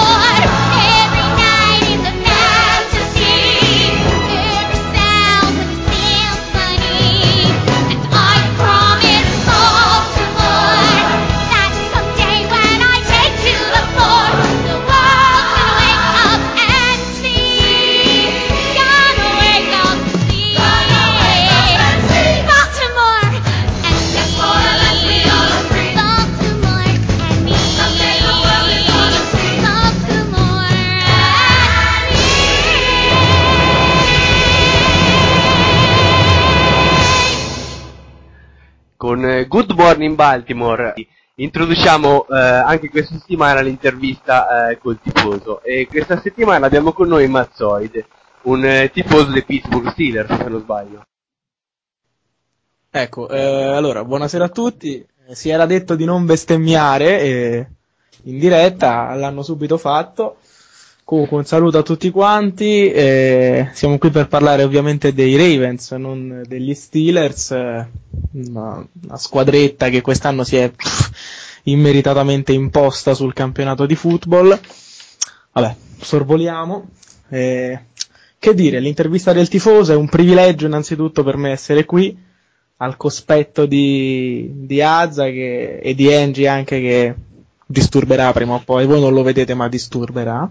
Esatto, eh, in questa puntata avremo anche l'onore di avere con noi Angi, anche per l'intervista col tifoso. Angi, eh, come al solito, farà dei interventi sempre molto intelligenti, giusto? Sì, sì, scusate se non intervengo subito, ma sto vedendo la finale di Amici e quindi eh, mi ero distratto un attimo. Ecco, abbiamo sentito infatti chiari esempi della puntata di Amici in sottofondo. Ecco, sì, allora a questo punto eh, entriamo direttamente in questa intervista e prima di guardare al futuro, come abbiamo sempre fatto, diamo un rapido sguardo al passato. E quindi ti domando, Maz, eh, l'anno prossimo riuscirete almeno una volta a vincere eh, contro gli Steelers? Visto che l'anno scorso l'avete incontrati tre volte e per ben tre volte siete, col- siete usciti eh, con le ossa rotte.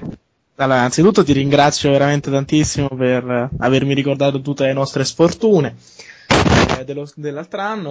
Ossa rotte non lo so, comunque va bene, abbiamo perso tutte e tre le partite. Il prossimo anno certamente che vinciamo, per usare così un italiano proprio di quelli belli corretti. E, mm, sì, una, una la vinciamo sicuramente il prossimo anno. E, gli Steelers eh, devono pagare per tutto il male che ci hanno fatto e per la vittoria finale, quindi io mi aspettavo un opening, un opening game eh, del giovedì di settembre con eh, i Ravens che andavano a Pittsburgh, purtroppo così non è stato. Io mi aspetto una vittoria, in casa me l'aspetto la vittoria, poi se, se riuscissimo a batterli da loro sarebbe una soddisfazione immensa. È chiaro che sulla carta la partita, anche vedendo quello che sta succedendo nel mercato, è molto difficile da giocare, ora ne parleremo. È chiaro che il cuore ci si mette sempre di mezzo, no? Sì, comunque al di, al di là di questa, di questa rivalità, l'anno scorso è stata una stagione più che positiva eh, a confronto delle aspettative che c'erano inizialmente, no? Certamente, si parlava di, di- di un, di un non raggiungimento dei playoff eh, quasi certo nelle, nelle preview di inizio stagione. I Ravens erano una squadra con un, eh, con un QB rookie, un allenatore rookie, eh, cioè un- praticamente un- una stagione che non doveva dire nulla. I Ravens sono non solo arrivati ai playoff, ma hanno ottenuto due vittorie, sono arrivati al championship eh, possiamo dire a un passo dal Super Bowl, anche se poi eh, la partita è stata ampiamente eh, dominata dagli Steelers al Championship. Comunque, ehm, comunque, a un passo veramente alla finale, come si chiama? La finale appunto di conference. Ehm, che dire, la stagione è stata inaspettata da tutti e soprattutto da me, anche dalla squadra, secondo me. È stato fatto un ottimo lavoro, Flacco, il quarterback rookie, ha fatto vedere mh, quello di, era- di cui era capace, ha mostrato di avere un buon braccio. È chiaro che i Ravens devono migliorare sotto tantissimi punti, anche perché adesso ne parleremo, molti giocatori se ne sono andati, e soprattutto in difesa. Se n'è andato uno degli elementi forse più importanti di- della fortuna di Baltimora degli ultimi anni, Rex Ryan, il coach della difesa, e è andato chiaramente a rivestire un ruolo molto più importante, lo vedremo tra poco. Ma eh, vediamo come la difesa di Baltimora, pur avendo perso qualche pezzo, eh, se riuscirà a mantenere eh, un'identità, un'identità che distinta praticamente da quando sono nati i Ravens. Sempre stata una squadra molto difensiva a Baltimora e vediamo se con l'ex allenatore dei linebacker, che era appunto Mattison, i Ravens riusciranno a, a dimostrare quello che hanno fatto finora e quindi a incentrare una nuova stagione sulla difesa e a disputare una, una- invece una, una stagione come, come possiamo regolare in attacco, in attacco un anno qui sulle spalle, vediamo se riuscirà a fare qualcosa in più. Sì, e quindi a questo punto eh, diamo un attimo uno sguardo a- appunto al reparto difensivo e come hai già detto tu, la partenza di Ryan però non è stata l'unica, anche se probabilmente di, di quelli che se ne sono andati l'allenatore era quello che aveva il peso maggiore. Tu come pensi che eh, possano essere sostituiti tutti i giocatori che un po' se ne sono andati direttamente ai New York Jets, altri sono stati tagliati e comunque giocatori che quest'anno non avevano portato niente alla causa dei Ravens come i due cornerback che sono stati spesso infortunati. Sì, eh, allora appunto con Ryan se ne vanno a New York ehm, ai Jets eh, Leonard e Bart Scott, un linebacker, anzi un defensive back e un linebacker. Leonard mh, ha avuto la fortuna di stare, di, di giocare da titolare con l'infortunio di Landry e eh, in coppia con Reed ha fatto vedere di che pasta era fatto, una stagione veramente straordinaria. Eh, come poter impedire a un giocatore che fa vedere tutto quello che, che vale di andare a fare il titolare da qualche altra parte? Non puoi. E Le- Leonard l'ha sfruttato alla grande, se n'è andato, ha seguito Ryan, conosce, conosce il suo capo, così tra virgolette, e disputerà sicuramente un'altra grandissima stagione ai Jets. Scott, free agent, ehm, ha deciso di cambiare aria, giusto, si va a prendere un discreto contratto, eh, andrà anche lui a seguire Ryan, seguirà i suoi schemi che ha fatto per anni, e niente, c'è una, una rivoluzione. Gli altri giocatori che hai citato anche tu in difesa sono appunto Rolle e McAllister. McAllister sempre infortunato, in pratica non ha fatto nulla.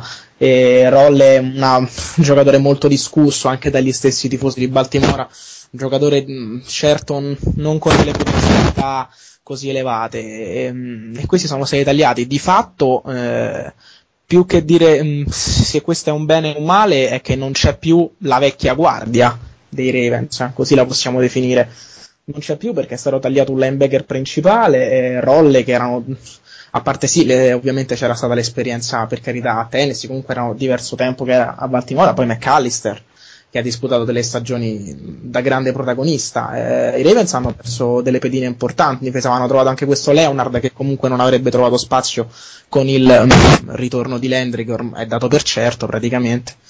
Ma eh, adesso lo vedremo mano a mano, comunque non pe- mm, non è stato perso sono stati persi giocatori soltanto in difesa, ma anche qualche altra pedina abbastanza importante stata persa. Tra i difensori c'è da aggiungere anche Corey Ivy, che è andato a Cleveland proprio negli ultimi giorni, e quindi è rimasto nella stessa division, nelle FC North, e sarà dura eh, trovarselo davanti. Ivy è un giocatore che non è mai stato titolare di fatto, salvo in rare occasioni a Baltimora, ma è un picchiatore, così possiamo definirlo, di- uno di quei giocatori che pur giocando nei reparti arretrati ti va a prendere tranquillamente l'avversario, l'attaccante avversario, il ricevitore o anche il running back, talvolta va anche a saccare il quarterback, insomma è uno che eh, al tappeto ti ci mette volentieri, ecco. Possiamo dire che se l'anno scorso c'è stata la rifondazione dell'attacco, quest'anno ci dovrà essere la rifondazione della difesa. Sì, possiamo considerarla così, diciamo, l'altro una rivoluzione in attacco, quest'anno in difesa, l'altro anno i Ravens si sono voluti affidare a un nuovo allenatore, un nuovo head coach, appunto Arbo, un nuovo offensive coordinator, Cam Cameron, che ha fatto benissimo a San Diego e, e, e poi ha un rookie quarterback eh, quale Flacco, appunto anche un po' a sorpresa, fa- facendo un saliscendi nelle tre del, del draft. E quest'anno hanno voluto dare una svolta difensivamente, dando via appunto il coach eh, della difesa mm, che garantiva una stabilità fantastica, che si è portato via dei pezzi. E, e i Ravens stanno cercando forse di rifondare in qualche modo, anche perché se andiamo a vedere eh, l'età che c'era in difesa, sì, a parte qualche nome che è arrivato, non era poi giovanissima, quindi insomma potrebbe anche essere una mossa accettabile. È chiaro che il campo poi dirà eh, la verità.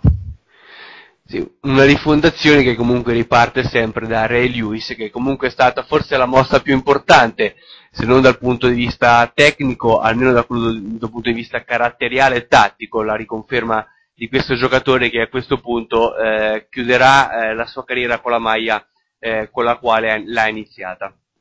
Ma sicuramente Lewis è un giocatore fondamentale, i rumors che sono stati intorno a lui praticamente dal- da prima dell'inizio della free agency fino a, a pochi giorni fa hanno spaventato tutti i tifosi dei Ravens, sembrava veramente che Lewis dovesse andare via, Dallas come tra, tra le prime mete, Azza lo saprà sicuramente.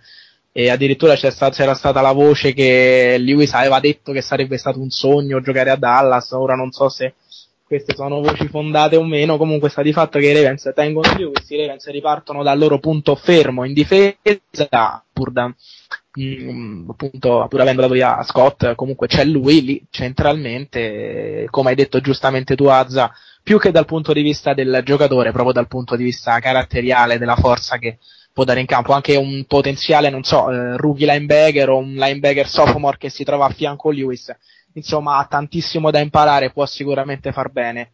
Eh, Lewis ha accettato questa, mh, appunto questo contratto e i Ravens hanno deciso di tenerlo. Mi permetto una provocazione. Questo fatto che comunque Ray Lewis pare abbia concretamente flirtato con eh, altre squadre per eh, andare a spillare un contrattone da qualche altra parte può influire sulla sua leadership all'interno dello spogliatoio e anche comunque nel rapporto verso i tifosi? Ma eh, io ho detto più volte che ehm, quelle dichiarazioni, ad esempio, che ha fatto Lewis sul fatto che sarebbe rimasto tutto quanto, io non, non ci credo moltissimo. Secondo me Lewis ha veramente valutato altri contratti, ha veramente valutato altre proposte. E I tifosi, qualcuno penso che lo sappia e la dirigenza sicuramente lo sa. Eh, io da tifoso in prima persona non, non cambierà mai il mio diciamo rapporto che tra virgolette che ho con lui, nel senso Lewis ha dato tanto a Baltimora e, e continuerà a dare tanto, mi auguro, per i restanti anni. Eh, però io secondo me l'aria- non respirare più l'aria di casa, insomma, ci ha pensato e come, questo sicuramente. Insieme a lui comunque è rimasto anche Suggs, che invece sì, dal punto di vista eh, tecnico ancora ha moltissimo da dare, essendo molto più giovane rispetto a Ray Lewis. Su di lui è stato posto il franchise tag, se non sbaglio.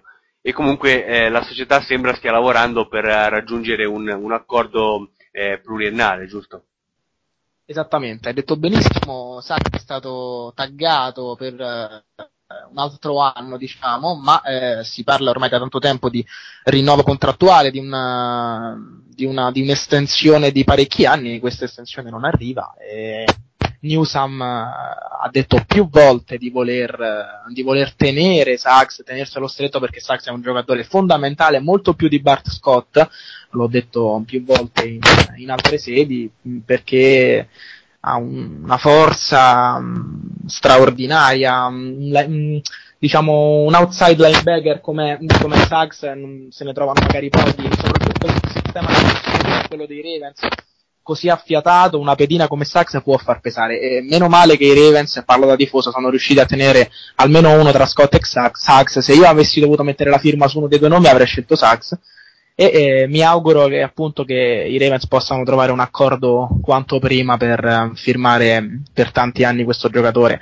Approfitto per dire eh, un'altra cosa velocemente. Eh, eh,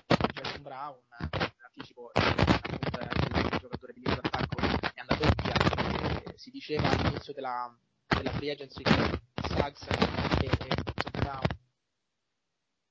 scusate tra Brown e Scott eh, sarebbe andato via sicuramente l'altro sarebbe rimasto e sono andati via entrambi eh, questo era quello che non si augurava nessun tifoso dei Ravens eh, comunque così è stato questo solo per anticipare un altro grande nome che se n'era andato Esatto, eh, ci sono stati dei problemi eh, nel, nel collegamento, comunque eh, eh, um, sintetizzo io praticamente, eh, stavi parlando di, di Jason Brown, se non sbaglio, il centro che se n'è andato ai St. Louis Rams. E quindi con, eh, con Jason Brown eh, passiamo, abbiamo parlato abbondantemente della difesa e torniamo a parlare eh, dell'attacco. Ah, i Ravens hanno un attacco? Non me ne ero mai accorto. Molto, molto simpatico Angi direi. vedrai il, pro- il tuo prossimo attacco con Sanchez quanti palloni manderà in touchdown Sanchez non so neanche chi sia. Chi?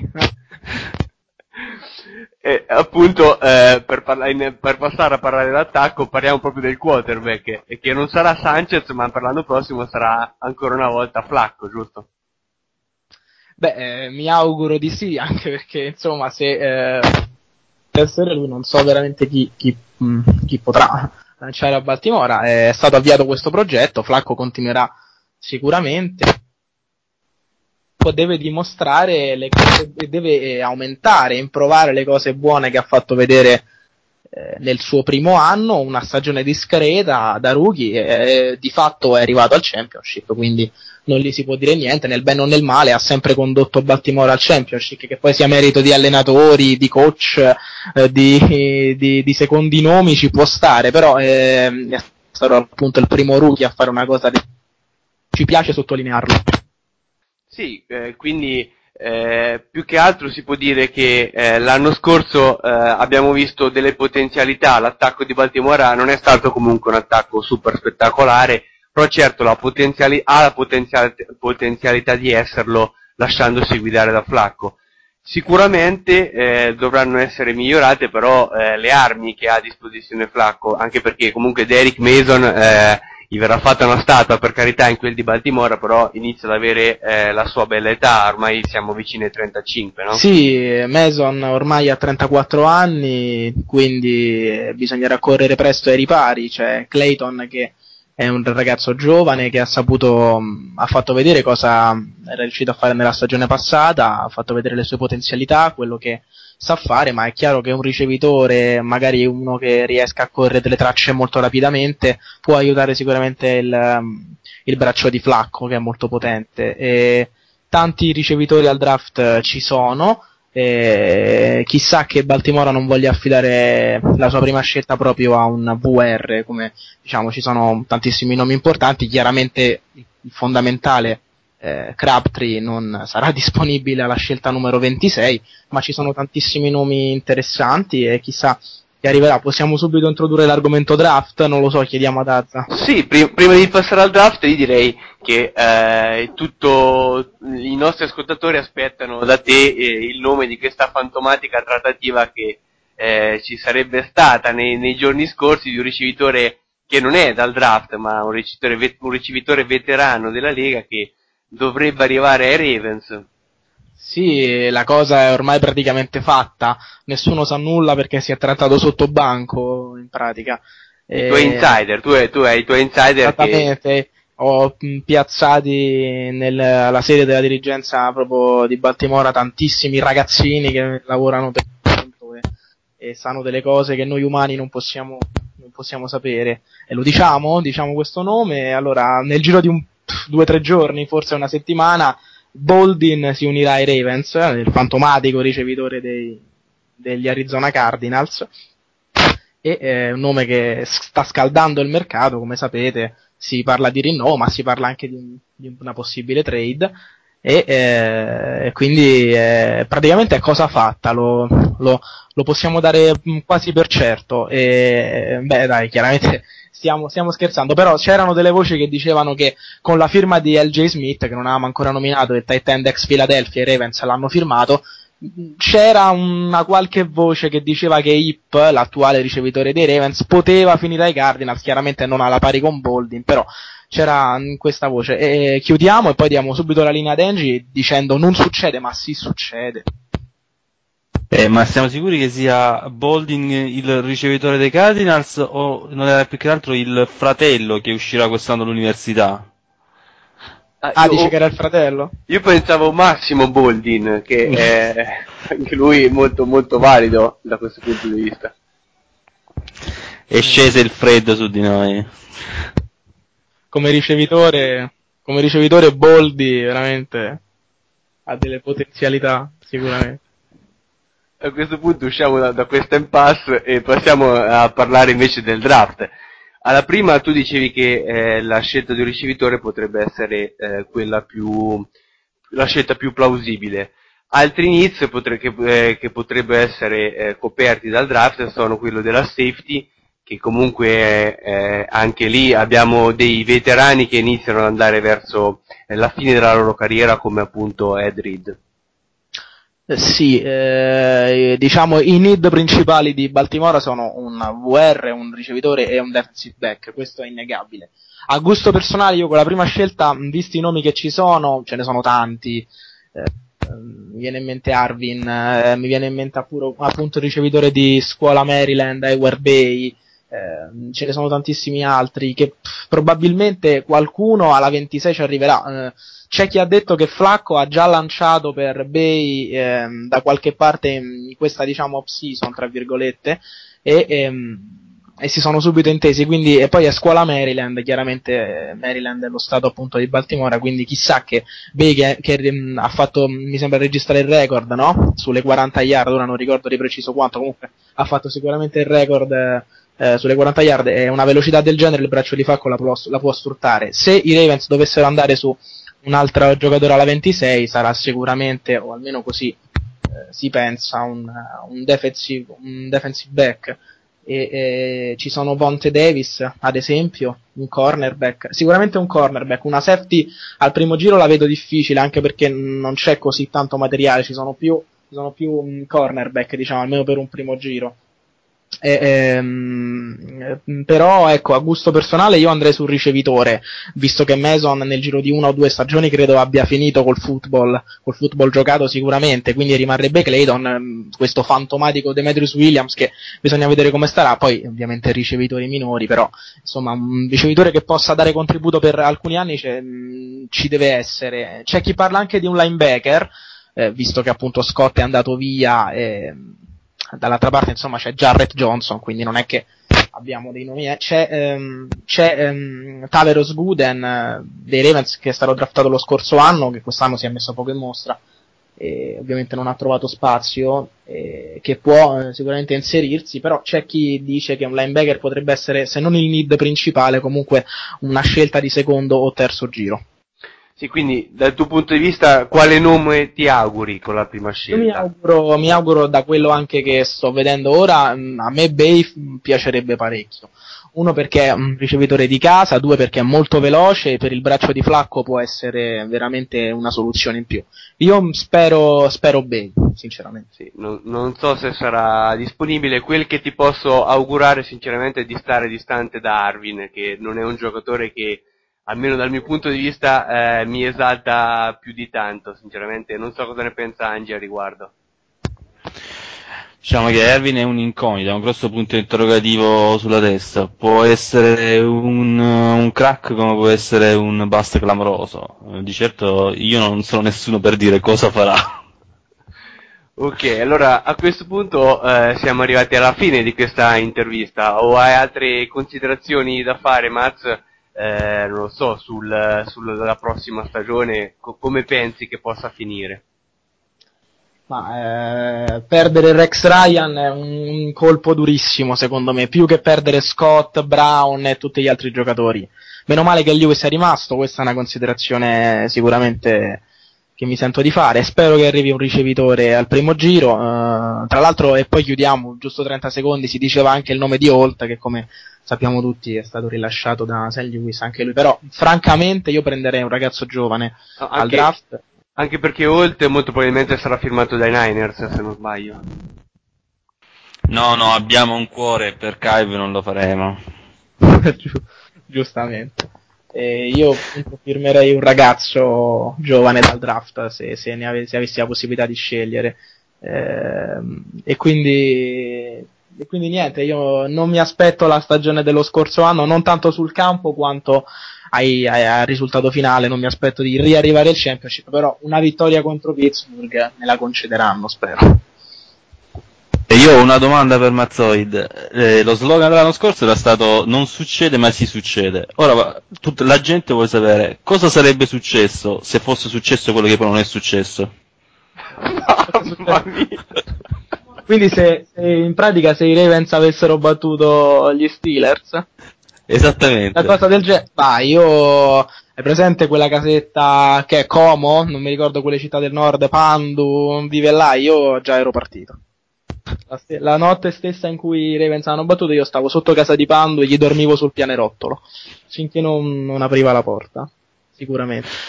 Questo sarebbe successo. Purtroppo non è successo. Grazie. Allora, a questo punto eh, abbiamo dato anche ampio sfogo a Angie che per una settimana ha studiato i congiuntivi e quindi è riuscito a fare questa domanda senza incappare in errore. E a questo punto noi siamo ai saluti, Maz. Io ti ringrazio per questa difficoltosa intervista dal punto di vista della connessione che per più di una volta ci ha lasciato eh, nel mentre che, regi- che registravamo.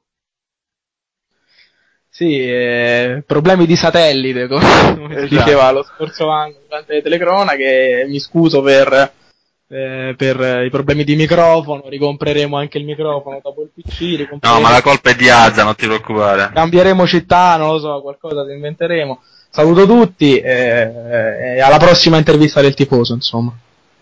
Ti salutiamo, Maz, e noi andiamo avanti con eh, la trasmissione. Dopo un paio di puntate di pausa, torna all'interno di Football by Dummies una rubrica molto apprezzata dai nostri ascoltatori, i quali però ancora eh, si devono esprimere su quale nome affibbiarle. Quindi lasciamo il microfono al nostro Cinaschi Unetrino e alla sua rubrica senza nome.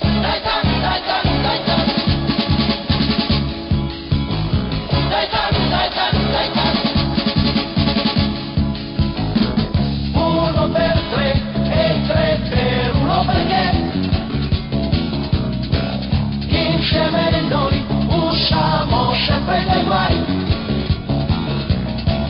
e difendiamo la terra dall'ombra della guerra. Il nostro cuore batterà per la libertà.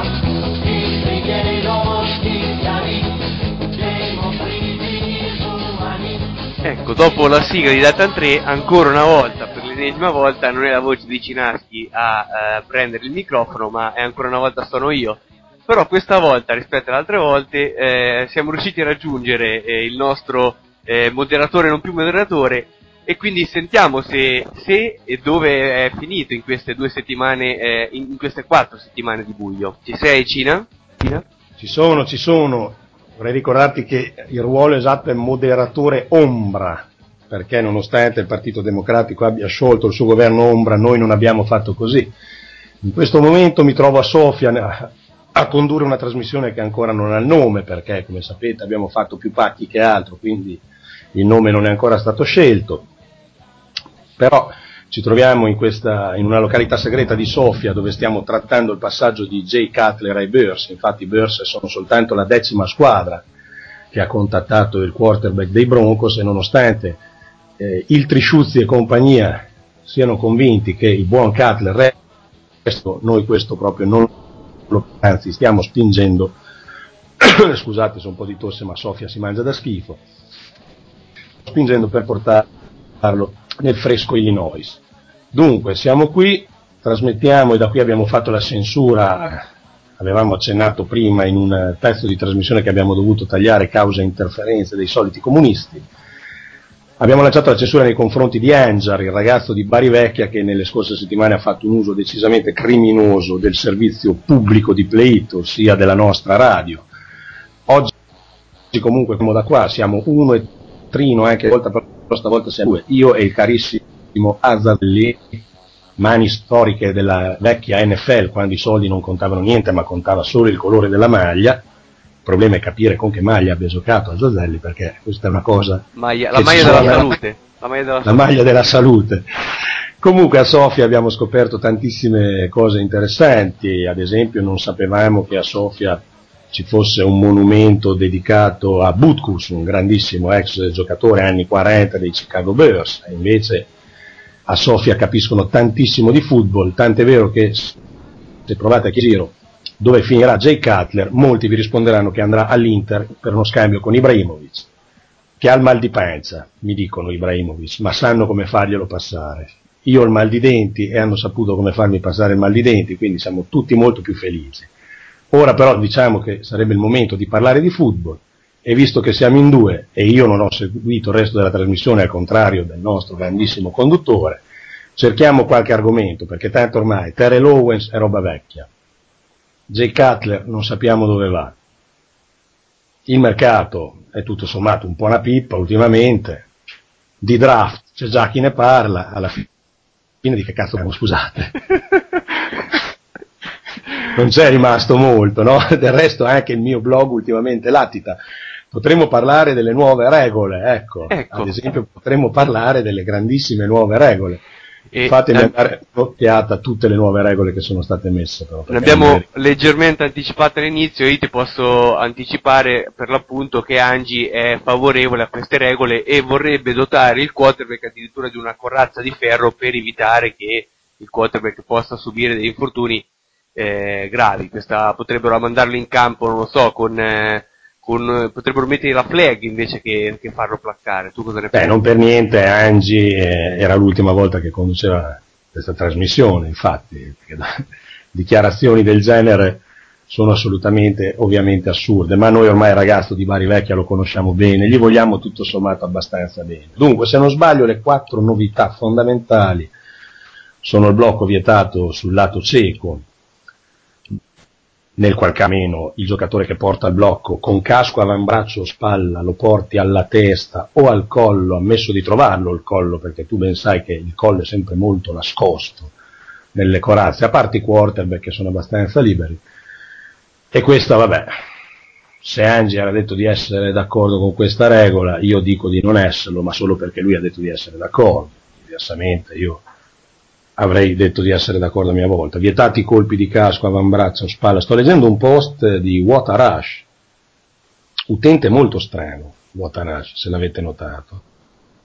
Tu l'hai notato? Sì, sì. E già, già il fatto che è il primo a scaricare questa puntata eh, lo rende piuttosto strano. Ogni volta sempre tra i primi. Sì, poi già il fatto che abbia 8951 post, ma nessuno sappia se veramente esiste. È un po' come la città di L'Aquila. Esatto. Non si sa se esiste, in realtà perché nessuno c'è mai andato. Cioè, te- l'abbiamo studiata geografia, ma in realtà tu sei mai andato all'Aquila. Mai. Eh, Vedi, eh, per forza. C'è un casello, però c'è un casello. L'Aquila Roma. Eh, ma non è detto che dietro un casello ci sia una città. Eh, non è come dietro l'idiota che c'è sempre un villaggio, eh, diceva di andare. Però già Ascoli, per esempio, non ha neanche il casello. Quindi già Beh, Aquila ma rispetto a ad Ascoli sappiamo anche il perché. Sì, essendo un- una città di merda, dici. Paese minore, paese minore. No, non si dice città di merda, perché poi se qualche ascoltatore ascolano, non si ascoltano solo quelli di Torino, che sono sempre comunque molto numerosi. Non hanno, non hanno internet ad Ascoli, quindi siamo... Non siamo arriva la banda larga ad No, Ascoli. non arriva proprio la banda. Comunque, al kick-off non si possono allineare più di quattro giocatori per lato. Vabbè, questo è l'onside kick. Io volevo soffermarmi un attimo sulla wedge, che è stata vietata, come tu ben sai. Ossia, non è stata vietata, la, cioè, è stata vietata, però nella regola di- mi pare si dica eh, esattamente che non è più possibile allineare spalla a spalla più di due giocatori. Il terzo giocatore deve mantenere una distanza di un paio di yard, che adesso io poi non so gli arbitri ad occhio come faranno effettivamente a valutare le due yard, questo perché noi negli anni a forza di dire che questi sono perfetti, sono bravi, sono qua e sono là, questi si sono rincretini e mettono delle misure che uno dovrebbe valutare ad occhio. Ora, partiamo dal presupposto che si discute di questi problemi, dunque direi dall'inizio del secolo scorso, quando addirittura il Presidente degli Stati Uniti no, entrò in campo, scese in campo come il nostro Presidente del Consiglio, ma scese in campo per motivi differenti, perché effettivamente la wedge eh, tra la fine dell'Ottocento e i primi del Novecento nelle prime partite provocava veramente danni molto grossi, quindi feriti e anche qualche vittima, per cui insomma ci guardarono bene. Oggi io onestamente non ho dati statistici su sotto me. Mi viene da pensare, così vado un po' a memoria, faccio un attimo di passaggio velocissimo nella mente, poi tu mi dirai cosa ne pensi, ma io non ricordo tutti questi infortuni causati dalla wedge ultimamente negli special team. Non mi, soffermo, non mi soffermo sui più gravi come quello di Everett, che per carità, lì la wedge non c'entrava niente, tra l'altro il colpo lo portò lui e anche male. Però, insomma, tutto sommato la wedge per me è anche affascinante da vedere quando si forma in protezione del portatore di palla.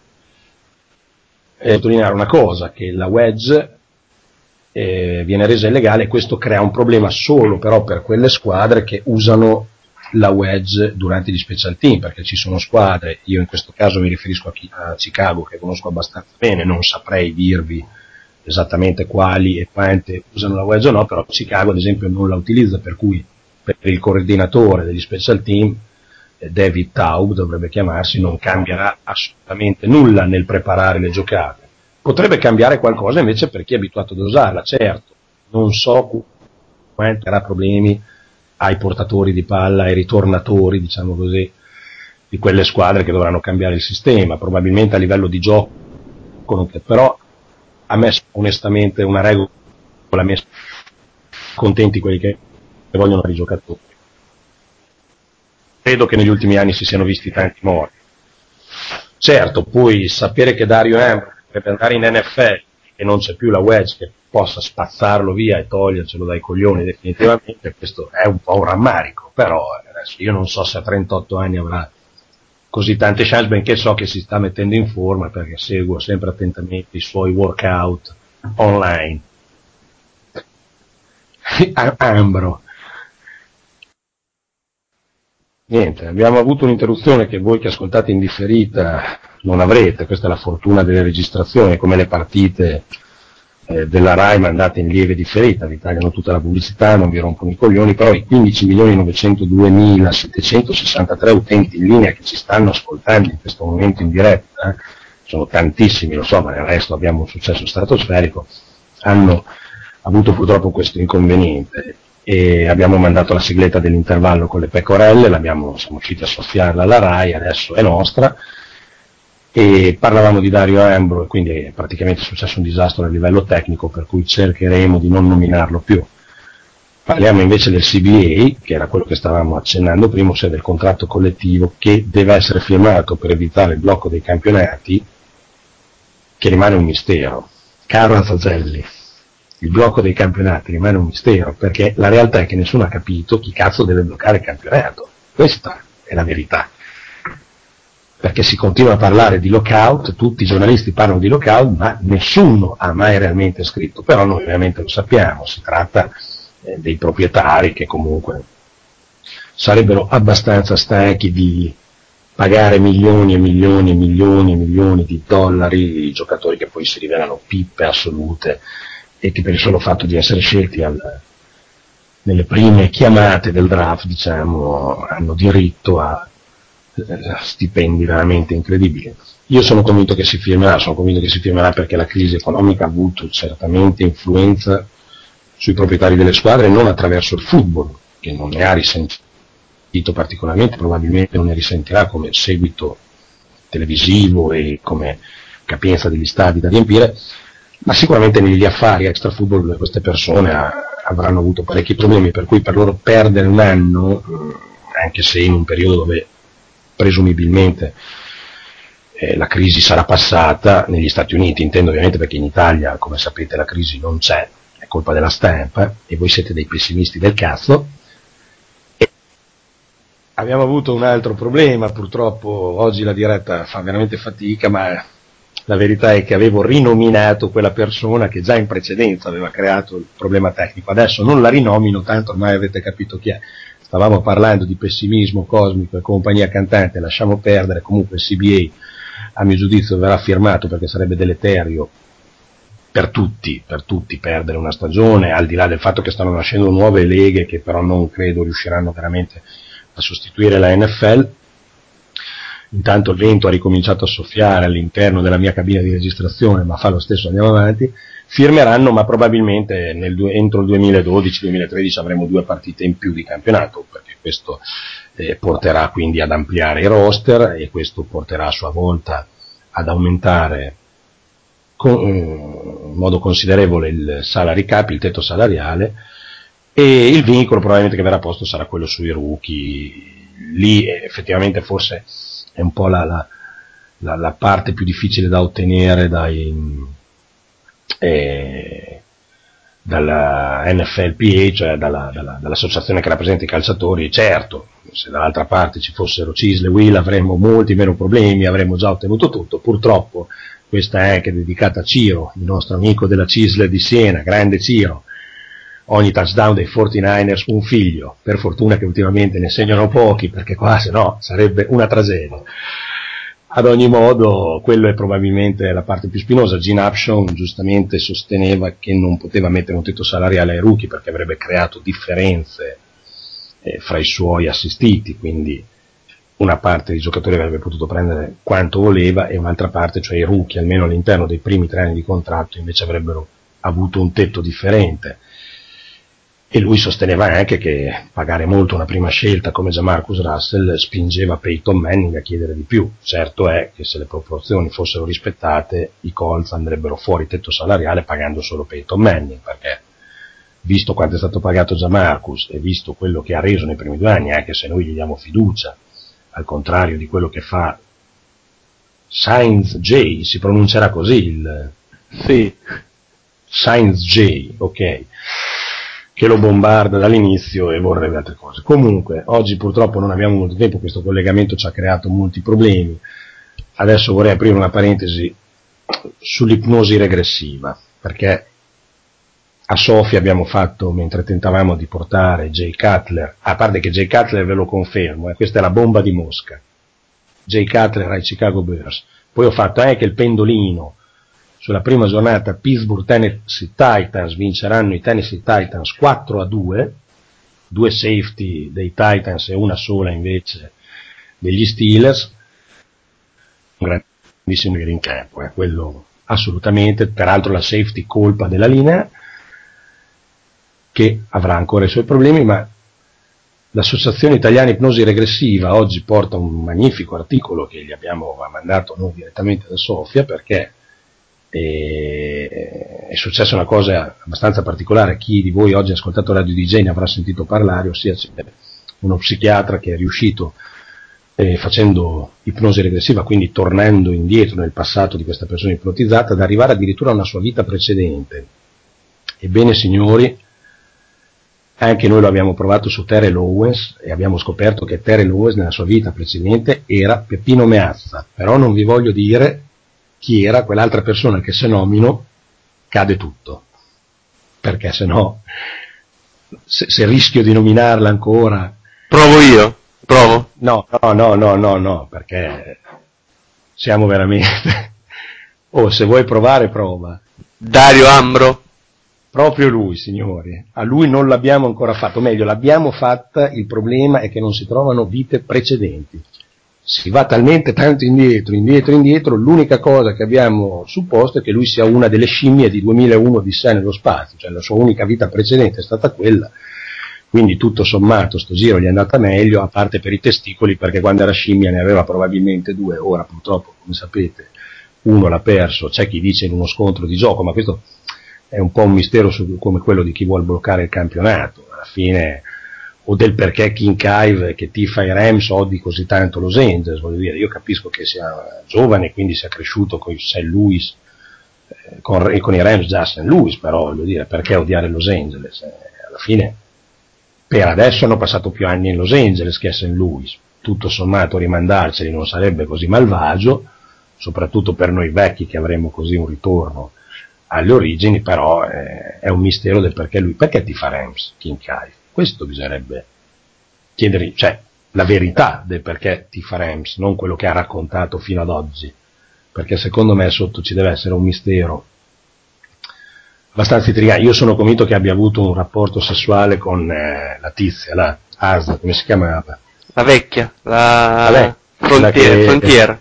La Frontier, bravo. Secondo me in un suo viaggio studio con le F a St. Louis è successo qualcosa e lui non ce lo vuole raccontare, giustamente.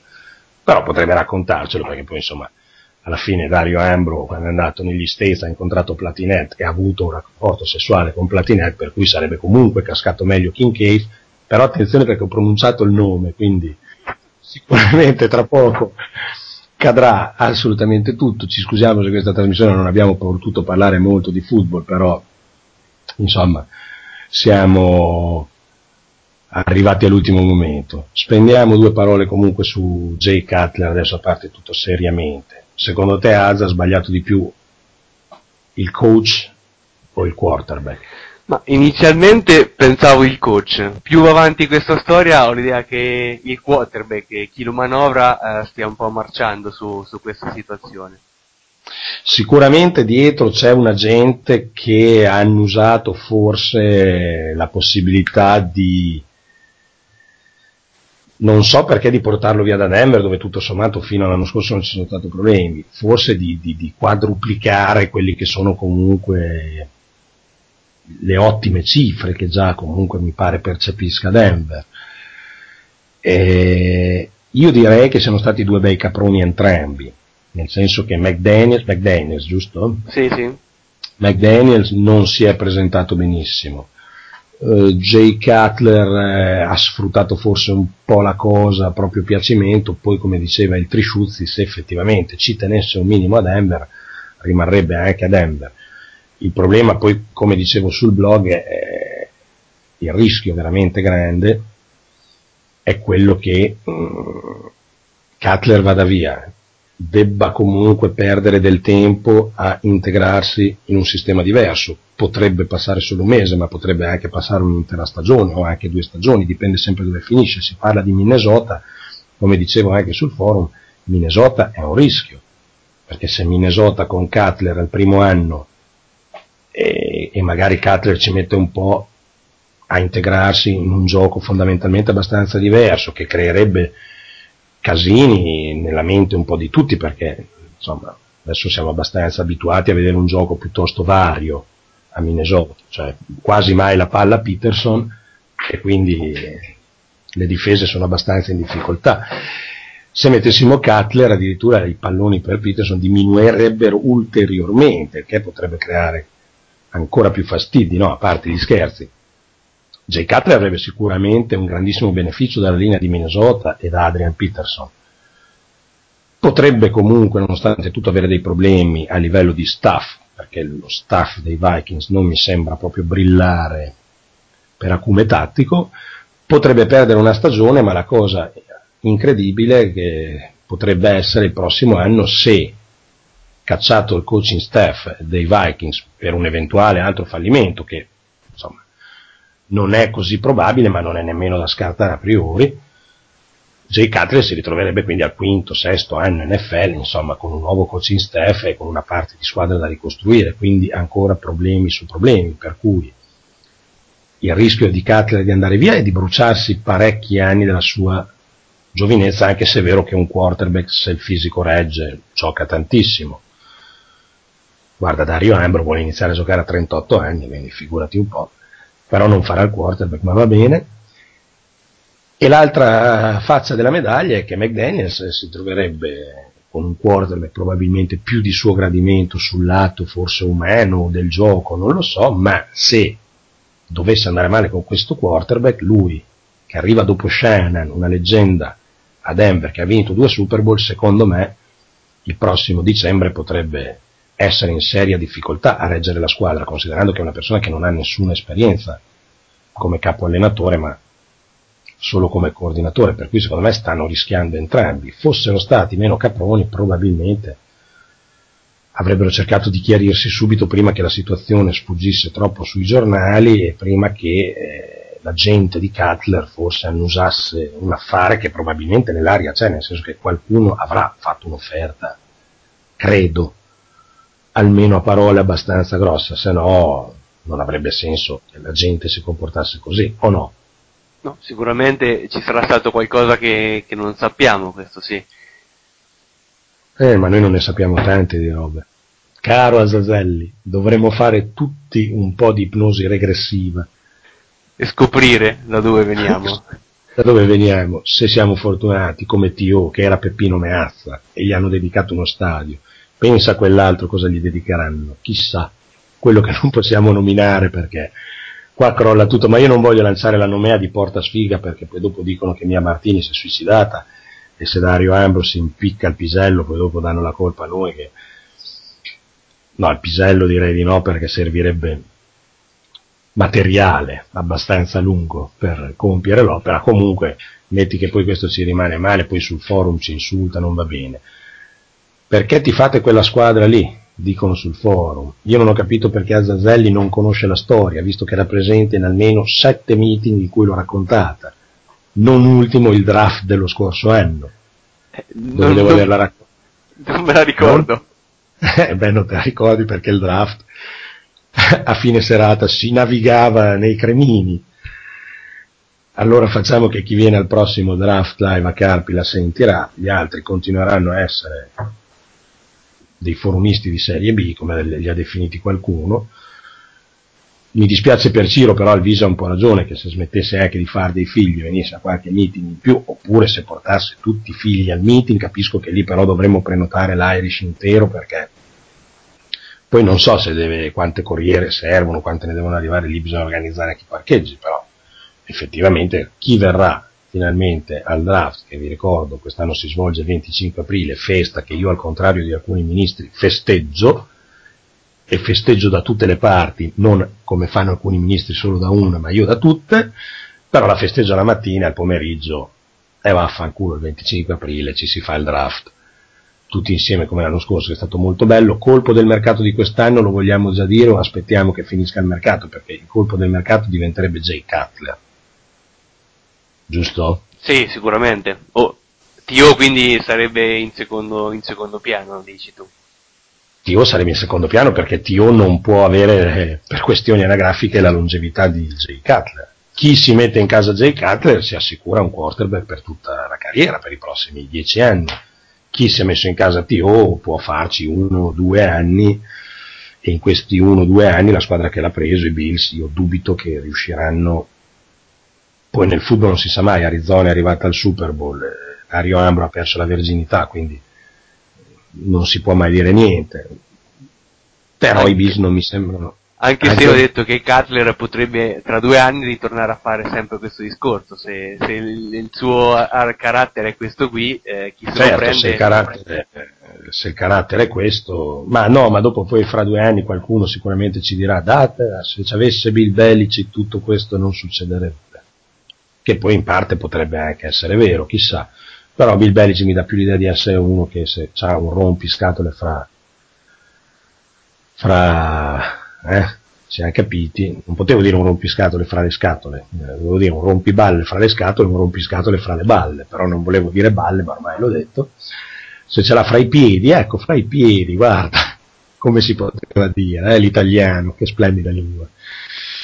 Se c'ha un rompiscatole fra i piedi mi sembra che sia uno che se ne liberi poi senza troppi problemi, tutto sommato. Chiaro che se il rompiscatole fosse Brady, probabilmente qualche problema in più ce l'avrebbe, però casualmente i quarterback come Brady, mentalmente, come Manning, insomma, nella squadra in cui entrano poi restano, insomma, i vari Montana, vabbè, Montana poi andò ai Chiefs, ma giusto per mezzo scassato e perché insomma, per amore del gioco, come ha fatto il nostro caro Favre che ha deciso di chiudere a New York, però insomma il 99% di una carriera un quarterback con della testa e con del carattere di solito lo passa nella stessa squadra. Questa cosa infatti va un po' contro Cutler e lascia qualche sospetto sul suo carattere, però bisognerebbe vedere, veramente vedere cosa c'è dietro tutto questo.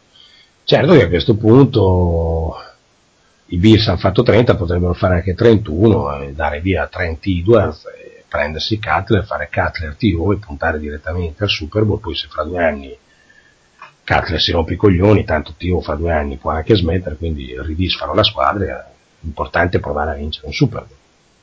O no? Eh sì, eh. O anche Che una sola partita di playoff.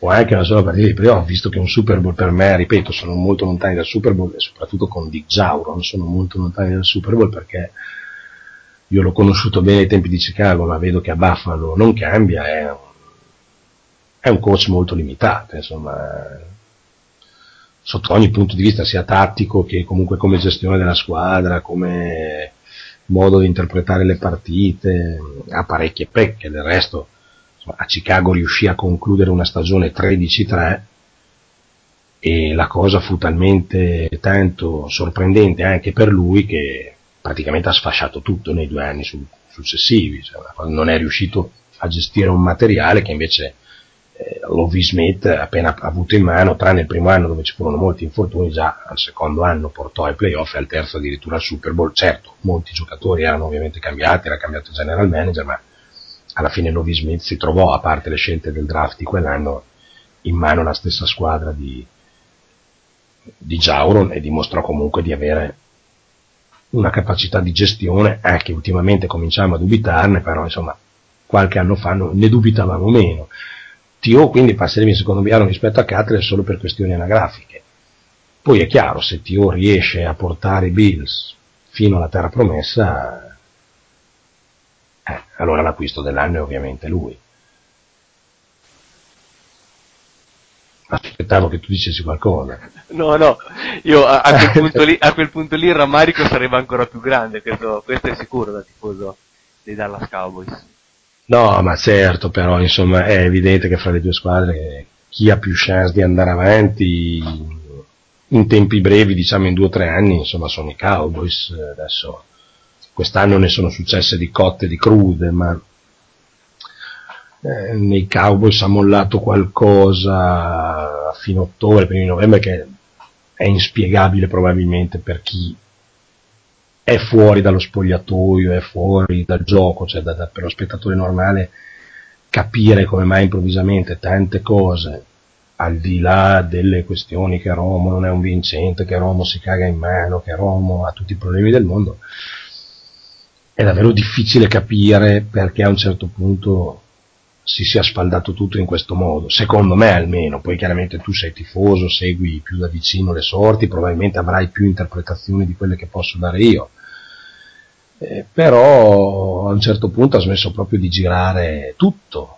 ha smesso eh, di girare quel meccanismo che l'anno scorso e anche per lunghi tratti all'inizio di quest'anno, o meglio, che due anni fa e all'inizio dell'anno scorso per lunghi tratti sembrava girare veramente a memoria, cioè non si vedevano grosse problematiche, poi qualche infortunio ci può stare, poi qualche partita sbagliata ci può stare, però il crollo è stato verticale, nonostante qualche piccolo orgoglio, anche se poi sì, forse il peccato originale rimane la partita di Pittsburgh probabilmente. Sì, però parlare d'orgoglio vedendo le ultime due partite della stagione forse è, è lì l'orgoglio è scomparso totalmente, c'è la, la, la Eh, ma perché secondo me, secondo me è stata la partita di Pittsburgh, perché poi, vabbè, New York l'ha battuta, l'ha massacrata, ma i Giants del finale erano un po' tirati via. Eh, però fece due ottime partite offensive, che con San Francisco e Seattle, che non sono squadroni, ma comunque tirò su parecchie yard e parecchi punti. Giocò comunque una partita molto difficile, la riuscì a portare a casa contro Washington. Non mi ricordo di quanto finì, ma Di poco, di poco. eh, di pochino. E poi dopo sì, è crollata nelle due partite serie, diciamo, quando ha trovato due rivali che volevano andare ai playoff, ma secondo me è proprio la svolta per, ultime- per l'ultimo mese, per tirare la volata, poteva essere Pittsburgh, e invece perderla in quel modo probabilmente ha, ha devastato il morale della truppa, insomma. Sì, sì, Io credo che Dallas farà, farà ancora male a molti quest'anno. Speriamo, speriamo soprattutto a Philadelphia Eagles, no? Soprattutto, certamente. E con questo Una augurio persone da comprare che non comprerà mai, incredibile. La lista della spesa che rimane tutta lì, pazzesco. e avendoci anche molti soldi tra l'altro, però comunque il mercato è ancora lungo, quindi eh, staremo a Sì, vedere sì, sì, sì. Infatti, quello che combineranno a Philadelphia. E a questo punto siamo arrivati in conclusione di questa puntata, no Cino? siamo arrivati a conclusione, scappo a chiudere l'affare con Jay Cutler. Ok, quindi di, E- questo, di questo affare leggeremo domani su tutti i più importanti. Non so se già domani, adesso ci metteremo d'accordo su quando rilasciare la notizia definitiva e poi insomma cerchiamo anche di mettere a posto le ultime due virgole sul contratto. Salutiamo tutti tranne quello che fa ovviamente cadere la linea e Anjar che a forza di fare uso criminoso della nostra radio è stato cazzato e non credo che la settimana prossima ci sarà. Mi dispiace a chi era simpatico, a noi no e quindi l'abbiamo mandato via. Ciao a tutti. Ciao Cina, e noi concludiamo questa puntata con, eh, come al nostro solito, con una sigla di chiusura. Eh, sentiremo una canzone, penso sia degli anni 80, September, di eh, Earth, Wind and Fire.